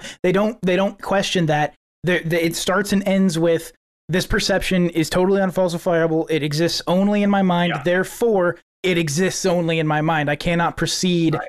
on the assumption that it is real at all. Right, exactly. And uh, truthfully, I think they're right that experience is unfalsifiable in, well, in, oh, in yeah. some sense. I I don't think I don't necessarily jump to the conclusion that therefore just because it's unfalsifiable, therefore it's illusory. Well, you know I, I, mean? I, do I do oh, sorry, lend I do Go lend ahead. some credence to the old idea. I can't remember where I've I can't remember where this comes from. I think it might be a scene in a movie or something like that. But but where someone says like, yeah, well, we can't be sure any of this is real, and someone just rolls up a newspaper and hits them, and it's like, was that real? Like I right. I, I think there's some exactly. value to that I, kind of inquiry. I agree. I agree. I, I often respond to I, I often respond exactly like that to people who say, "Well, what if we're just in a simulation and none of this is real?" Well, I feel like we can't have a clear definition of what real means unless we're talking about the things we're interacting with that are giving us sense experience. You know what I mean? Having the conversation like, becomes pointless at that point. Yeah, yeah. Like maybe maybe your brain is just a jar in a vat. But I, I would still say, even like you could say that there's an underlying level of reality that your brain is a jar in a vat, but if I'm still getting sense experience, there's still some reality to this. I'm still experiencing something. But see, now here's the other how here's the other problem with that. Then people will ask you, well, does that mean illusions are real? Uh, the answer is yes. Yeah, it's a real illusion. Real. It's it a real illusion. Correspond. It just does not correspond to the level of reality that we were always talking about. Well, it's like, one of those things happening to you. Yeah, if you think about magic, if you think about like let's say sleight of hand, right? If you think about yeah. sleight of hand, your brain is what is creating the illusion that the card disappeared, even though intellectually you know the card is just behind yeah. his hand, wedged between his fingers. You might know that, but your brain doesn't, and your brain says the card disappeared. That's right. that is it's an illusion, but it's real. It's a real illusion. Right. Like yeah. there's a, that but, kind of distinction is is is you can't you cannot draw that firm distinction. Yeah. Um, in those cases. I, um, yeah. So how I personally escape solipsism is I subscribe to what's known as uh, phenomenological conservatism, which is a really fa- fancy term for just saying we should assume things are as they seem until we have evidence to the contrary. That's all Uh, that yeah. means. Well, it's it's the only Uh, way to proceed in the world. Yes, exactly. Everywhere else, you get stuck in solipsism. To be qu- you you just get stuck. Um, so you kind of so you have to go there, and everyone kind of understands that already, right? We kind of have to take things as they seem until they no longer seem that way. Because I don't really see a way we can escape that. Uh, truthfully. Um, well it's a it's it's one of those things that just like that we we we take for example touching a table just to go back to an Yeah. example you use touching a table we know based on some level of scientific certainty uh, whether we have personal knowledge of that science or not uh, let's not get into that we know from some level of scientific certainty that you're not actually touching a table what you're feeling is the repelling force between the atoms of your hand and the atoms of the table you know what I mean? That that that Right, right. that you're not actually touching a table insofar as you are feeling the the repulsion between the table and your hand and the atoms that Right. make up those things. That to me is what makes um, that the only way to proceed. Is that I, I assume I'm touching a table. Of course, I'm touching a table. Yeah. And then someone comes along and says, "Well, actually, you're not touching a table. And that's because the table's made of Yeah, this stuff, and your hand is you. made of this stuff." Right. Right. Right. The burden is on them then, right? So like Right, you have right. to start with the base what what is uh, like what it seems to be. That's the starting. And that doesn't mean it's true, right? There's a lot of things that just seem intuitive to us that may just be completely incorrect. Uh, it doesn't so I'm not saying the starting assumption is true, but we just have to start at the starting assumption. Right. It's Uh, just then- it's just where you start. It's just where you start. and, You know, and it's funny, questioning uh, that with- seems so weird to I don't know. Continue. I'm sorry.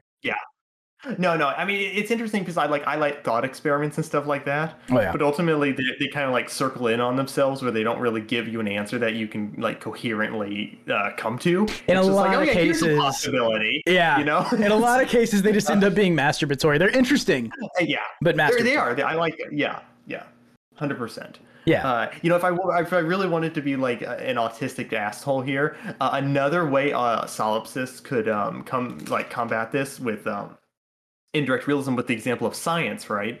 Um, and th- I think there's a, a certain level of credence actually to this, um, which is like I usually use this argument when like people claim that science is just capital T truth, right? Like whatever Right. science says is the truth. That's what it is.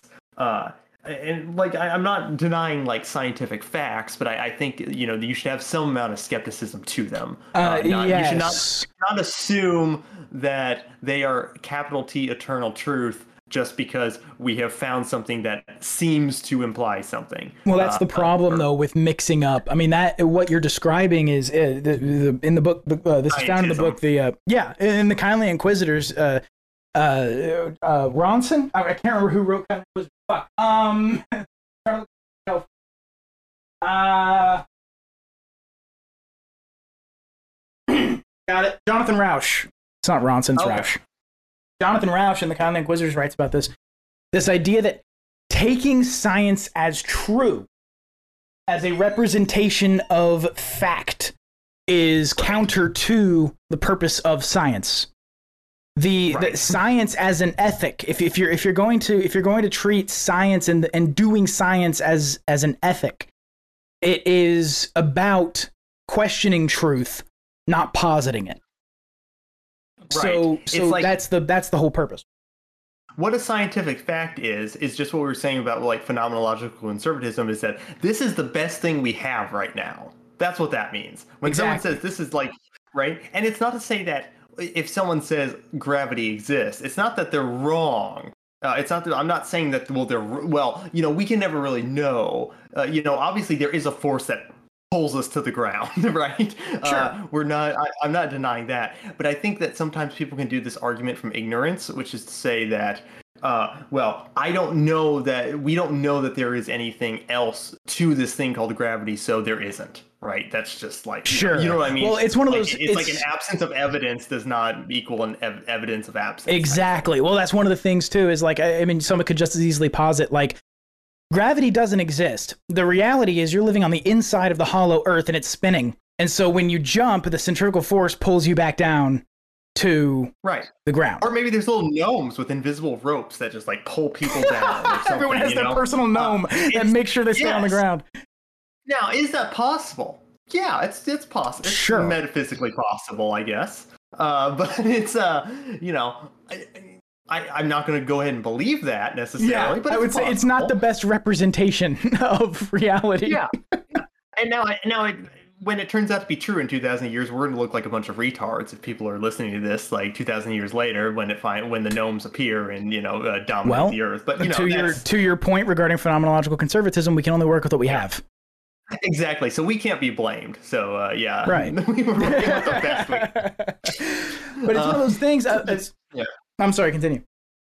No, no, no. Go ahead. I I was just gonna say it's it's one of those things I've been thinking a lot about that and, and the way that the way that we try to interpret things. It it actually got me spinning off. I'm sorry, I'm gonna spin this conversation off again. It got me it got me into thinking about um, you know, I, I've noticed a lot in libertarianism. There's this the, the the focus on property rights as the core of all rights, which I fundamentally agree with.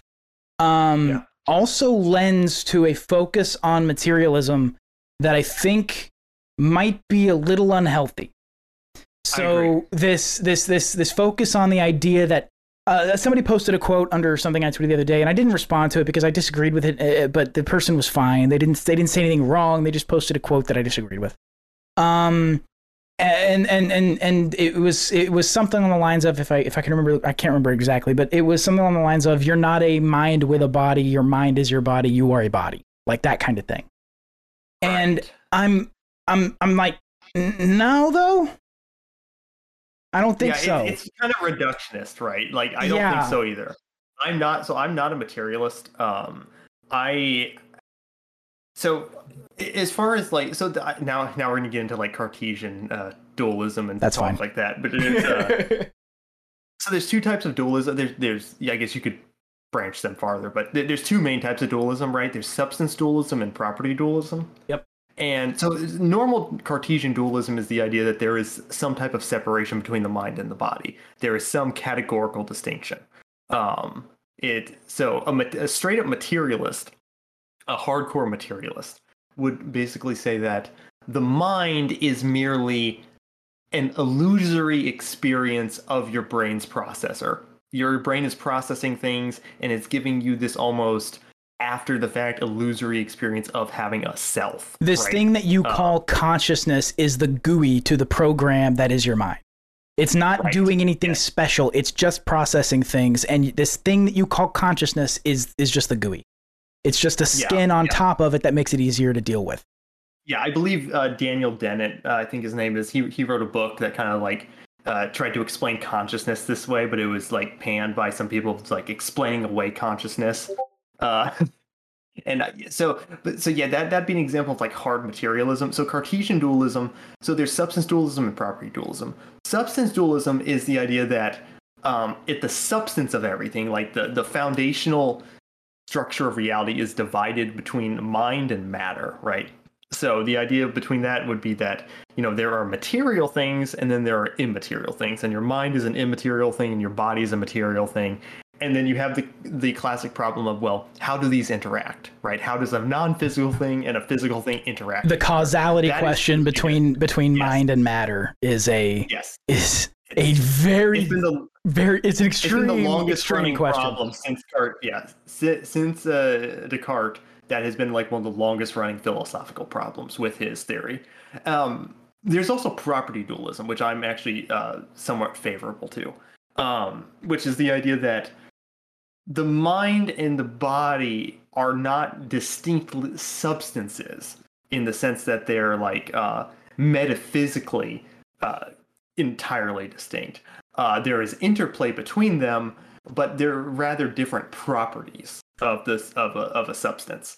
So your mind exists and is a property um, on its own, but it can be reduced down to some other substance. Now, um, I think that I, to fully clarify my view, I, I don't think that mind and matter is a complete picture of like what experience is totally right you know what i mean like i, I i'm kind of i don't want to get too far into the weeds here because i totally could uh, but I, i'm sort of i would sort of uh, classify myself as having um on a uh, I guess a metaphysical level as a neutral monist. Now, a monist is someone who believes that all reality kind of breaks down into one substance that kind of has different properties that uh, properties and affects that kind of branch out. Um, and that's so like it- all that's, reality uh, is That's M O N I S T, not M O A N I S T. For correct, people who want to Google this later, yes, M O N I S T. Yes. Yeah.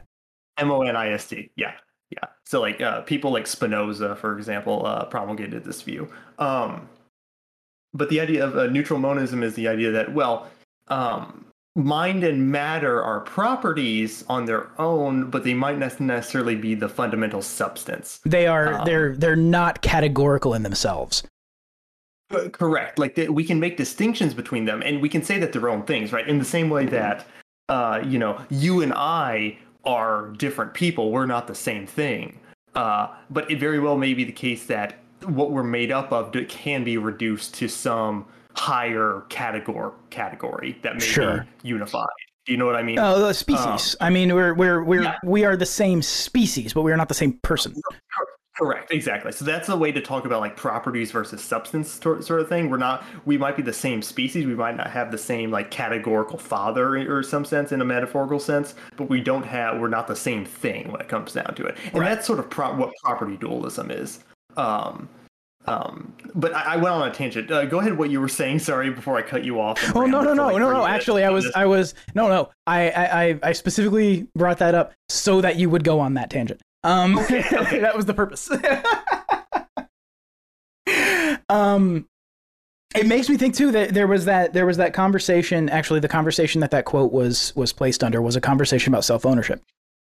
And oh, this right, idea. right. I, I, could- completely forgot how we started this. Yeah, I know. Well, it was. Well, I mean, this is a. This is we're far from the weeds at this point. There was. It was a, a conversation about self ownership that was that was interesting. That that my my conception of self ownership comes from the fact that I am a dualist in a sense. I I, I don't. I see the mind as owning the the physical properties of the body, like the the mind, the- whatever consciousness is.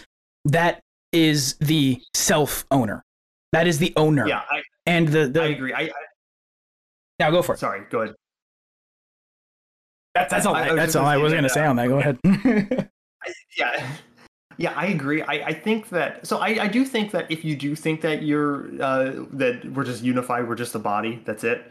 Um, I still think self ownership can apply. Like some people think that there must be a um, maybe the term needs to be reworked, but I don't think that what we're talking about is incoherent uh, in either case. Like I don't think necessarily that there has to be a subject object distinction. Do you know what I mean? sure, uh, it, it would be it would be easier to just say the claim, which is that you, whatever you are, are you have the highest claim to your body.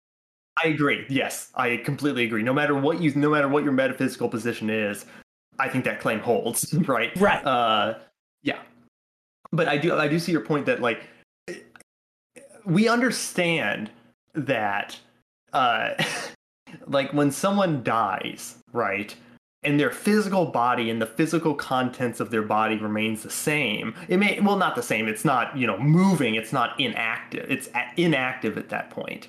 Uh, but they're they're not the that person. That person is not there. The body's there, but the person, what, what we classified as the person. Now, maybe if you're just a hard materialist, you're going to say that the person is just a construction. It's an it's an illusory construction. Because the uh, because the electrochemical processes in the brain have stopped, the person has stopped as well. That that, Exactly. that would be the Yeah. answer that they would provide, I Right. think. Right. So the movement inside the body has stopped, uh, but every all the contents are still there. Uh, you know, at least right after death. Um, in most cases. Uh, so- well, in the yeah, let's just say in the in the best case scenario for how you die. best case scenario. best case scenario. Uh, um, yeah, in the best case scenario, everything is still there. Uh, but but we understand that what we call the person uh, is not there now. And also, if you could, you know, now we're going to get into like a, a ship of Theseus type thing where it's like, if you're just going to say that you're the body, and you cut off or your arm gets cut off, let's say, you could say that I am less than I was. You could say that, but we all would understand that that is the same person, right? Right. Like, like we'd understand that that is still you. That's the you, whatever you is, however you define that. We would still generally say, yeah, that's still Jeff, right? Sure. You know, you know what I mean? Like, uh, that's still them. They've just lost a piece of themselves, but that they're still them. Well, let's. I mean, let's, let's flip it and reverse it. Let's say you take out whatever the seat of you is, right? Whatever the seat of you is in the body. Uh, uh, uh, historically, you know, the heart or the whatever, whatever it is. Let's just say it's the brain. Let's put that brain in a vat. okay, let's put that brain in a jar. Now, that brain, assuming that we know for sure it's still active and that that it's still everything is is still going on there if that is the seat of consciousness if that's where consciousness lives uh for example like uh, and i don't mean in a literal way i mean assuming we have right to speak, we have to speak metaphorically here. Exactly. Very, like, exactly yeah. that is jeff right yeah if if Jeff is conscious and Jeff is reduced only to I mean for I mean it could be anything. It could be your little finger. Maybe your maybe consciousness exists uh, is is seated in the little finger and we put your little finger in a jar. That's still you. Yeah. there there's I, I feel like everyone recognizes this, even if they say they don't but there is a hierarchy to a, a person's being do you know what i mean like we all Sure. understand that you know i have a toe but my toe is not me you know what i mean Exactly. that like it, it- Exactly. It was Like- whatever whatever the ephemeral thing that is Yeah. your identity. What, whatever Yes. that ephemeral thing is is necessarily separate from the meat. It seems Yes. to me. And if yes, I agree. And if you believe, if you're someone who believes that you know we're all just reducible to material components like matter and energy and motion, right, which is the materialist claim, um, then it seems we run into like what's what's known as the ship of Theseus problem. Um, so the the thought experiment, if you don't know, if you're not familiar with the ship of Theseus, thought thought experiment is um, you have this ancient Greek mythological character Theseus, and he goes on voyages, and his ship gets damaged right over time. Um, and what he does is he replaces a plank of his ship. It can be a simple ship. We don't need to make it too like extravagant for the thought experiment. It can just be a simple boat. Sure. Um, and every time it gets damaged, you take a piece out, right? And then you replace it with a almost exact copy of that of that piece. And over time, you keep doing the same thing. It gets damaged, and you keep replacing it board by board. And eventually, none of the original boards remain, right? None of the original boards remain.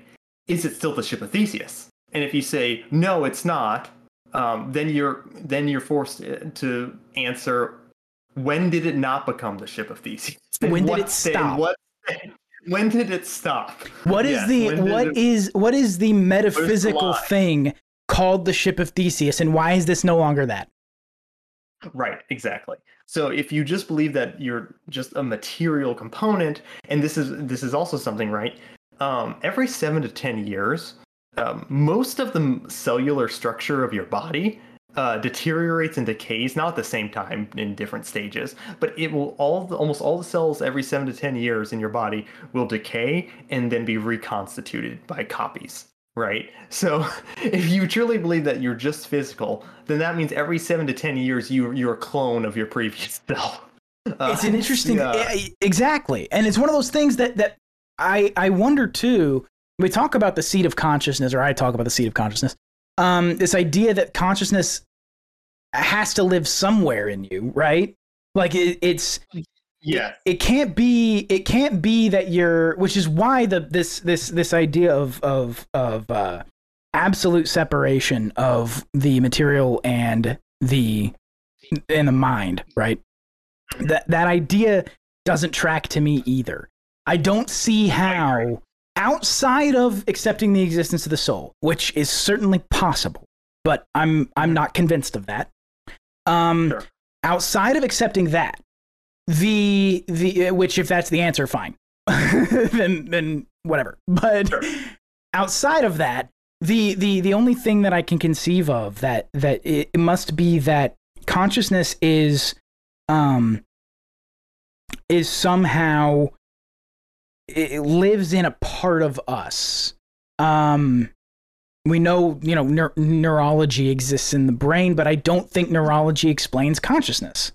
I, I yeah, I, it can't. And this this is why phenomenology is so important uh, to me. Actually, is that people who are hard materialists don't act as if they they often act as if science. Well, well, you know, we'll look at the brain scans and see what that tells us, right? But I, I'm I'm of the belief that science can never actually science, which is trying to find objective answers to questions, right? It's an objective fact that we can all sit around and come to the same conclusion with it. We have we see the same experience, we see the we come to the same conclusions, right? With with this experience, I don't think science will ever be able to touch it. Not not like No. I don't. Th- and Yeah. this is also I don't know if anyone's familiar with the David the work of David Chalmers. Um, but he wrote, a th- um, he's popular, he or he is the one who popularized the term the hard problem of consciousness. Um, if you just search up hard problem, it'll probably be one of the first search results, in fact. Um, the second result will be a Uh, porno. yeah.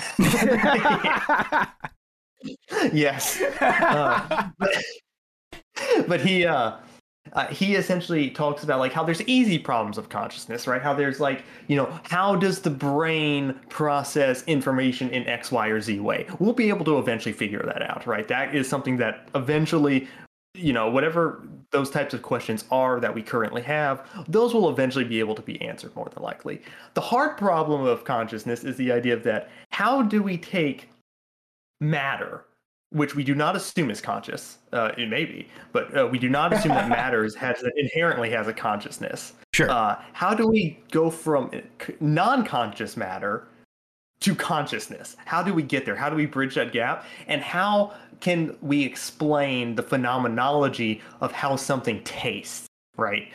Whenever we're talking about something right and, and this is how like phenomenology is like atlas holding up science at a certain point because without phenomenology you don't have science in the first place because you need that sense experience you need the understanding that each person has a sense experience you must be able to start science. observe. Like you, Yes, you, you there have to be able be to make observer. observations. there must be an observer to observe scientific fact. It is science is rested upon uh, phenomenology. Um, you so you it's necessary for it. So it, it- science cannot explain in scientific terms what it is like to taste a strawberry right? We can science can tell you what is happening when you taste the strawberry down to the molecular structure of how the strawberry breaks down in your digestive system to when what's happening with the taste buds in your tongue how those react. It can explain all of those but all of those are secondary to what the person says they're experiencing It's it, it kind of goes back to the pizza. That that pizza from that specific pizza place that you've had before and love, and you're talking about it with somebody else, and you can taste it. yes and Yeah, and that's and right. but that that that can't be explained. That we know we know that that sense the way that We sense memory works to some extent. We know that you're tasting it because you're remembering the thing and the blah blah blah and the smells and yada yada. We get that. It doesn't explain the, the experience itself. Yeah. Right? It can't like yeah. So there I think there's always so I'm of the belief that science will never be able to touch experience and it is a unique type of thing. Right? It's not like other things. In fact, it is it, it if there is any other thing it is the primary thing, right? Because we all start with experience. It is the thing we judge everything else by. you know what I mean? Because when you uh, to even think, you must first experience in some sense, right? Uh, It is the primordial foundation of everything uh, from a fun- from a subjective experience, from a subject's perspective, by definition. Well, it's also the only real way to to draw the distinction between man and non-man. Like like like Right. first I was about to say animal, but really anything else. The the and and and those distinctions that people try to draw based upon different degrees of intelligence or different degrees of consciousness or different degrees of qualia, whatever it may be, that they're using to determine those things, there's overlap on the edges that that that causes us to, for example, you know, if the smartest monkey is smarter than the dumbest human, right. you know what I mean, or or whatever it may Yeah. be, or or even take uh, slightly more tragic situations. For example, like you know, you, have uh, mental disabilities or things like that. That that a, a eugenicist would say makes you not even human. But I I don't think we can make that claim Uh, that person's very clearly a human. There's uh, some very interesting research. Are you familiar with um, the phenomenon of terminal lucidity? I am not. I have not heard the term. Oh boy. Oh boy. Okay. So this is really interesting, dude. Um, so terminal lucidity is something found in dementia patients. Um, or like so what will happen oftentimes when a person is dying from dementia, right? Now, dementia, you know, it does some very bad shit to your brain. Oh yes. Um, and right, so if we just whole have the fact that, um, you know, the mind and the brain, if you believe the mind and the brain are the same thing, then you would have to think that a dementia patient at the end of their life is just at the worst stage of Right. dementia, right? They're it's the worst stage, it's the final stage, they're close to death. the brain is Swiss terminal- cheese. There's nothing there. Yes. Yeah. Terminal lucidity is something that's been documented many times and it, this is not some like crackpot science thing this is an actual thing terminal lucidity happens in dementia patients where right but minutes before their death they remember their family and everything It all comes back. it all comes back to them right before their death um Oh, that's fascinating. which if you really th- if if you're th- if you're thinking that well our minds are just reducible to our brains that shouldn't be possible. Because you're as you said your brains are swiss cheese at that point. Yeah. You're, that, So- there, there should be no way that you could suddenly be lucid. yes exactly. So and this has been documented by many people many doctors all throughout uh, you know since we've been recording this stuff. In their la- final moments moments before their death they were they're lu- completely lucid and they remember their family uh, a lot it doesn't happen every time but it happens enough to where it's like holy shit To where it's something Uh, people notice. Yeah. Yeah. Right. Uh, and yeah, they, they have no real explanation for why this happens. Um, so it's it's something really interesting. I don't. Yeah, I'm not a person who believes that the mind can be fully reduced down to the brain. Even if you believe that the the mind is dependent upon the brain, that doesn't mean that it's unique to it or it's identical to Right. it. I should say. I think it probably is to some to some extent, but there should be. I mean, it, it- it's one of those things that, and, and that extent may be great. I, I don't even know, but that, that extent it could be massive. How dependent it is. all we can see is correlation, right? When, we, Right. when we're looking from a scientific perspective, all we can see is correlation between, okay, when this person says they experienced this, this is what's going on in their brain. But I think we should be careful as to say, well, correlation doesn't equal causation. It doesn't mean that this brain effect is causing this necessarily. It might be, you know, they might be going on at the same time, but it doesn't necessarily mean that one is causing the other. It's also, I mean, you um, can even get more granular with it, and the question becomes, where did a thought come from? Yes, exactly. Like, like what, what's Like, the what's the genesis the of matter how does the matter bu- bouncing around in your head produce the, the thought the thinking you know Right. it's uh yeah The, the, idea of like a novel thought. yeah like like if, if you have this is something that that i was actually you, you you you have this all the time when you're when you're planning something like a like let's say for example a defense strategy right? I mean i'm, I'm going to bring it down to my level for a second. Um, Yeah. if you're planning something like a defense strategy you're you're you are you are almost begging whatever whatever part of your brain is is does the thinking right? Whatever part of Yeah. of you that does the I should have said your consciousness. Whatever part of your consciousness does the thinking you are you Mhm. are begging it to have an idea it's Right. it's it's it's it's your desire to have an idea and then you have an idea that is novel or that you haven't seen before i mean legitimately like like this is something Right. that hasn't been thought of to my knowledge i'm sure other people have thought of things but it's not something that i've observed or seen Right. done i just think this thing might work um it- it- the, the origin of that the origin of that moment is completely unexplained if you're only talking about the material. Yeah. Does that make Um, sense? Plato yes I, and I, this brought um, to mind plato for me. Uh, plato had an answer to this so he thought about this a lot actually uh, like where do these thoughts come from right?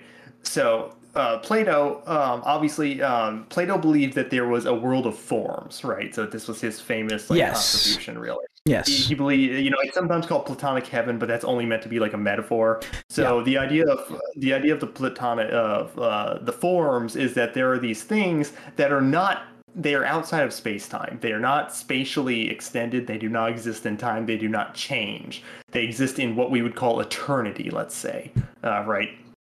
Um, and because they're fixed and because everything outside of space time doesn't change, what, what Plato concluded was that um, these thoughts, when we have a new thought, what the, he so Plato believed in like the, that each person has an immortal soul, and that what's happening when we're going through time is that we are re-remembering essentially everything uh, that is outside of space time while we're in space time and that's how the thoughts are coming to us. So it's a pretty wild explanation no no it makes yeah it's the how he's thinking. There's the sort of platonic explanation of like the the the, the classic example i think uh, that was given to me was a chair. Like there's a yes. there's a there's a somewhere in in this in this metaphysical world there is a chair and it is the chair. And every other chair that exists can be you can draw a direct line uh, uh, of descent from the chair to a chair a yes. chair that exists that you can touch that you can sit on yes because if you believe that piece so um, Plato was an abstract realist, which means that the the idea that the abstract, the things that we think of as concepts, uh, numbers, right, um, things like that, those are real things. They're not physical things, but they're real things. Uh, they exist in some. They exist somewhere, and it's actually wrong to say they exist somewhere because that implies space. Uh, right. they they, they, they, exist they exist. It's a metaphysical a existence. It's a. It is. It is. Yeah. It's outside of space time. It is in eternity, right? And because eternity consists of everything that could ever did exist at the same time, really, uh, he's saying uh, it's sort of like while we're in space time, right? While we're here in the space time, in physical existence, moving and transforming, all of these things are sitting outside of space time in a fixed form right? Does that make sense? Yes. Because without because, because while when there's time, there is change, there is action from one act to another, one stage to another. Uh, outside of space time, there is no such thing as change, uh, like outside of time. Right. There's no so, there. You can have no even even just universal change like entropy can't happen yeah, in correct, those situations. Time. Right. Yes. Yeah. So so that is kind of like played a rough uh, generalization of Plato's ideas, and so that it's really interesting because you brought that up. That's how like it reminded me of that. It's just like yeah, so like you you have an eternal form outside of space time, and your physical form here in the world is essentially just re- reintegrating knowledge as it passes through space time. Like it it makes sense. It, it kind of connects to sort of new agey ideas that I'm I'm not yes, I'm not sold on, but like yeah, new yeah. agey ideas of like your your whatever your consciousness is is an antenna to this eternal existing right. universe yeah. that is receivers. right that that's a that's a that's a actually it i think is. that might be exactly how that sort of new age idea is explained um, yeah, I was yeah, about to say it's a, a good distillation, these, but I think things, it's exactly how it's explained. yeah, a lot of like New Age stuff is like a repackaged version of like Pla- uh, Platonism. Yeah, uh, it, there there are obviously differences, but a lot of it pulls from that, whether they whether the people know it or not uh, that they're doing it. But yeah, it's it's interesting. Um, but I, I, I'm I'm definitely sold on the idea that consciousness is not the same as the brain. I've been sold on that for a long time. There are just certain uh, questions that don't many, make sense. There are too many counterexamples to the materialist framework that I don't think materialism can hold holds. I don't right. think it holds uh, with how it's currently presented. I don't think it has enough explanatory power to make sense of like terminal lucidity or something like that. Yeah, well, I mean, not even just uh, manifestations of of sort of ex- uh, phenomena like like terminal lucidity, but even experiences in your own life. If you think about like a exactly. transcendent experience, there's yes. no there's there is no um uh you can't map joy on a graph. You can't exactly. you, you can't take something like joy and and and boil it down to math. There are some things that cannot be articulated.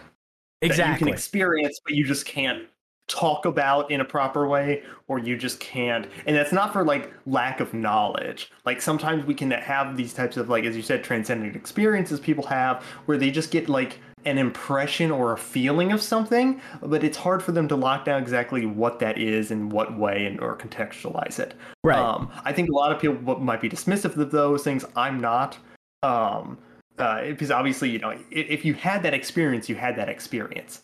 Um, Sure. I think a lot of people would try to say, "Oh, well, where where did you get that experience from? Though, where where's the data or the science?" It's like, well, you're never going to find it there. So Yeah, it doesn't exist I don't know there. why you're asking. Uh, it's, it's the kind of question too of like what, what do you do with i mean for example i mean anyone can explain like well here's what happens okay let's just for sex for an example here's what happens when you have sex. These are the hormonal realities. This is what goes on. Here's the electrochemical uh, sensations. Here's everything that happens in the brain. And none of that will tell you anything about the experience. it doesn't explain it. Anything. It will not tell you anything about it. yeah. It, it doesn't explain it at all. It doesn't explain the experience holding- of having sex. If I'm holding a coffee cup, right, I could scientifically tell you that the heat from the coffee is making the atoms jitter around and expand uh, for- in the coffee, and then that's bumping into the the uh, cup. The atoms are bumping into the atoms of the cup, and then they're expanding uh, even more. And then they're the cup i atoms from the cup are bouncing into my fingers, and then they're expanding, and we call this thing heat. yeah Right? Uh, but nothing I explain there will ever tell you what it feels like to feel heat. Yeah. You can't You you, know what I cannot it doesn't explain what it feels like to be burned. It doesn't explain what it feels like that these the, the the deep sense experiences are transmitted electronically in the form but there's something external that's processing them. It it has to be. You know what I mean? Well, that's the thing, though, is that when you say, like, you can say that, well, when you're experiencing something, you could break it down as scientifically as you wanted. You could say that, well, this is the reason that you're getting the experience you are. And maybe that's true, but that's not saying that's not the same thing as the experience itself. That's not the same thing Right. as like uh, the the fact that I am experiencing something. It- how it how it came about, like what the physical manifestations of how it came to me is, you know, that's interesting, but it's not it's not uh, approaching the actual question at hand. I could the- use- over. I could use any number of methods to try and explain to you what that pizza tasted like. But if you've never Yes. had it, you'll never know. Right. Like I, Are you I- familiar with the thought experiment, um, Mary's Room? uh, not no, not by that name. Okay. So this is an idea that um, um, is often used to kind of show that materialism has to, the the hard materialists have to be wrong, um, and I, I think it's fairly convincing.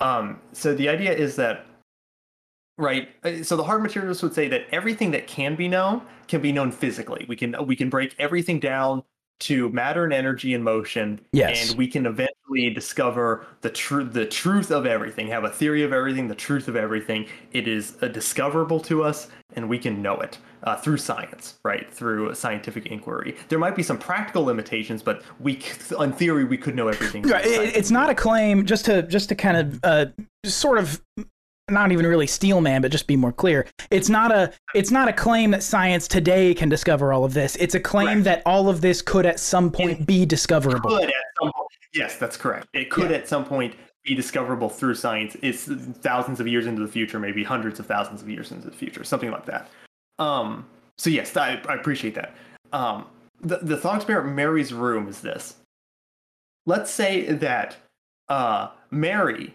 uh, is a scientist um, and she studies colors and wh- when i say she studies colors she studies the electromagnetic field right the the so when you're doing this, you can describe the wavelength of what people when people say they're seeing like when when someone says, "Well, I'm shining this blue light," you can scientifically like study the wavelength of the light and determine Right. uh, what blue is on the wavelength, right, or what red is on the wavelength. Um, but Mary is colorblind. So Mary knows everything about what the, this thing called blue is scientifically down to the wavelength and what and everything, right? Um, but she's colorblind. But one day her colorblindness is cured, let's say. and now she sees blue for the first time, right? Um, Mary has now discovered something new through her experience that she never could have scientifically. She has discovered what blue is. Experiencing blue, experiencing blue is different from knowing blue. Understand, yes, correct. Experiencing blue is different from understanding the physical parameters of blue. So this would this thought experiment would I, I think it's pretty convincing to show that you can gain exclusive knowledge through experience that you cannot attain physically. So the idea then, the idea then that science, the the the, the notion that science can explain all of these things. Uh, it- uh, what I'm what I'm trying to get at, I should organize my thoughts better. What I'm trying to get at is is this a limitation of language as opposed to or and communication as opposed to a limitation on uh, materialism? What, what what I'm asking is is is it possible that we just haven't found the right method of communication to transmit experience? Um, well, I, I, what do you mean? So you think, what do you mean by transmit experience? Because it feels like when you were saying that, like, uh, like, I, I don't think you could ever transmit direct experience. Do you know what I mean? Like, uh, Sure. you Well- could transmit the. Well, what The I'm what I'm basically asking is let's say let's say you have this science fiction helmet that you put on and it's connected to a science fiction helmet that's that's on someone else's head. And Yeah. and when you think of that pizza, they taste it. Is it Yeah, just is it just because language. we haven't uh, you don't think that's okay? Whoa, whoa, whoa, whoa, hold on. I was about to go. I was about to go way farther. But explain that. You don't think that's language? What do you mean? No, no, because language is about. Language is an external tool we use to communicate concepts that we experience. If I can just transmute my experience into yours, that is still relying on them to be able to experience it. So they are still getting ex- ex- exper- like experiential knowledge from an experience. They are not getting it from a scientific or objective standpoint. And So I, I don't that- think it would be fair to say that they've tasted the pizza either. You know what I mean? They've tasted Uh, your memory of the taste of the pizza. Well, and that dep- I think that would depend on if your memory is accurate to the taste of the pizza. If it is, then I would say they tasted the pizza. Um, or they had they tasted the taste of the pizza. I guess. Right, right. Uh, yeah. Because um, it's, a, it's a degree of separation, regardless. Yeah, but I uh, yeah I think language is a practical tool that we use because we can't transmute experience. Okay. So I don't I think, just, I yeah, just don't- meant, I was just using language as, as a, uh, in, in terms of like a means of communication. So, like a, a means Okay. of transmitting that from one person to I, I another. get you.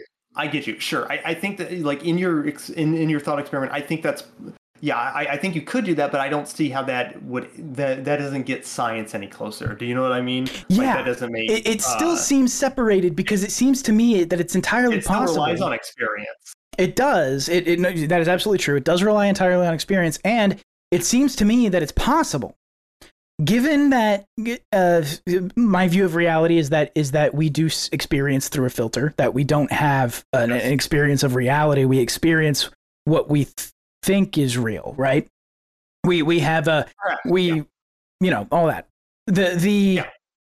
the it makes it's still separated because i don't know and it would be very interesting to see that if you made the neurons fire in someone else's brain with the same hormonal Yeah. balance and the same everything all of the electrochemical properties accounted for right. Would they be tasting the same thing I don't know, but I, I still think even if you assume that, that that's still not going to get you to science um, discovering experience. Do you know what I mean? Like Sure. it might be able to like mimic it or puppet it in, in some way, but it can never describe it in any any coherent way. That It makes can sense. Never like you can never object. Like, you know what I mean? Because it still relies on that person's experience of the other person's experience to experience it. So it still, Exactly. like a, it's still prime it's still lower than the science uh, a little bit it's still more primordial uh, or like primary um so yeah i so I, I think it's important to realize that once you kind of understand that it kind of like uh makes it so yeah. So you cannot say that science can answer everything because if Mary's room is is persuadable, which I think it is, uh, then you have to accept that experience can teach you things that science can just not. Because no amount of science will ever be able to tell you what blue looks like. Uh, Right. right? So like uh yeah. Uh it's such Yeah, a it's a, it's it's such a fascinating thing but i do think there's uh, uh, i mean just like that kind of to loop back around on it. It does it does seem to me that uh the the concept of self ownership in the way that i think about it comes from the fact that the mind is the owner yeah you know what i mean I tend to agree. I tend to agree with that. I, I tend to see the mind as having a, a, a superordinate position in the hierarchy of being, right? So it's yes the most important. exactly It's the most important function of you. You have a hand, but I don't think it's car- I don't think it's correct to say that that hand is you, uh, right? If you lost, as I said before, if you lost your hand, uh, you may have less of a body, but I don't necessarily would say that you were less of a you. you were less of a person in there. Um, right you know what I mean? Um, so it's really interesting stuff to think about. And I tend to also on the property rights thing. This is just a little uh, a little thing I have, but I think a lot of times when people talk about it, I, I think it'd almost be more coherent to say that. Because people always say, and Rothbard said this. People always say, "Well, all rights are property rights," which I, when when they say it, I get what they mean, and they're they're right. Uh, but I would say that all rights are self ownership rights because pro- the right to own uh, the the right to have a, a right in your being itself, a right to have a right to your property, it requires you to be a self in the first place. Yes, it's it's it's not. I was about to say it's recursive. It's not recursive. It's dependent upon the the being. Self being there, yes. Yeah, yeah. It's Yeah. dependent upon existing and, and being and and and the self as a as a uh, being extant. yes, yes. Yeah. Yep. Um. Anyway, philosophical zombies exist and they follow Brooklyn Dad Defiant. Uh. The. I guess... I like how this started with Alex Jones and went on to phenomenology. I think Alex Jones would appreciate that. yeah, yeah. yeah. Um. Well, I'm very glad that that conversation went in that direction. Um, Yeah. because that is fascinating shit, and it's not Yeah. at all political. No, not at all. Yeah. Yeah, I, I enjoy that. Yeah. That's excellent. Um. Okay. Well. Uh. Holy shit. That's exhausting. Plugs? Do you have plugs? Uh, yeah, just uh, my um. Oh yeah, I, I don't remember if I plugged this last week. I'll plug it again anyway. Um, uh, Patrick MacFarlane from the Libertarian Institute and Antiwar.com uh, made a documentary, "Why Johnny Can't Kill." Um, it's about like refuting the um, the idea of like that human nature is inherently brutal and violent, and that humans are just like essentially warlike and designed to kill, and we have no preoccupations with like killing our fellow man. Um, and he really like tackles this in his doc in the uh, documentary. Yeah, you can find it on Liberty Weekly, or I think it, he changed his uh, YouTube to Vital Dissent now. Vital it Dissent. Yes. yeah, why Johnny can't kill. He gives like um, historical accounts going all, all the way back to the Greco-Roman period, all the way to like the Civil War to modern day, and talks about like how people, uh, soldiers in the front lines, actually sometimes would like intentionally miss their shots. Uh, Oh, when- yeah. and like, and the there were more casualty numbers when soldiers were farther away than when they were closer face to face. There is a whole Uh, school of thought in military history that that uh, hand-to-hand combat in in the era of you know like you know the Persian Empire and stuff like that. That hand-to-hand combat actually these battles would have been incredibly short because you would have you might have these two armies clash and one would rout immediately. right. Like there's a And there's also, a that's a whole school of thought that exists in military history. Yeah, and I'm not I'm not saying this is like hundred percent, but uh, there's a theory also that the you know spear and shield, um, uh, like the, with phalanxes, uh, that was designed to almost obscure the enemy while killing them. Yeah, yeah, Uh, yeah, yeah, that makes perfect sense. Theory behind that, in order to increase, it, it was obviously you know strategically more effective, but it was also psychologically more effective. They think too. Right. It, you, Uh, it so might increase your lethality if you just have to stab through a slot in a shield and you don't see right. who you're stabbing. That's right. Yeah. Uh, so uh, he he goes into this and shows that human nature is actually not all uh, bad and violent, like some people Hobbes would have you believe. Um, Yeah, Hobbes was wrong. Yeah, Hobbes was wrong. Uh, and it, it's really good. So go go check that out. Um, uh, other than that, you can find me at um, ace underscore archist on Twitter and acearchist.substack.com. That's it.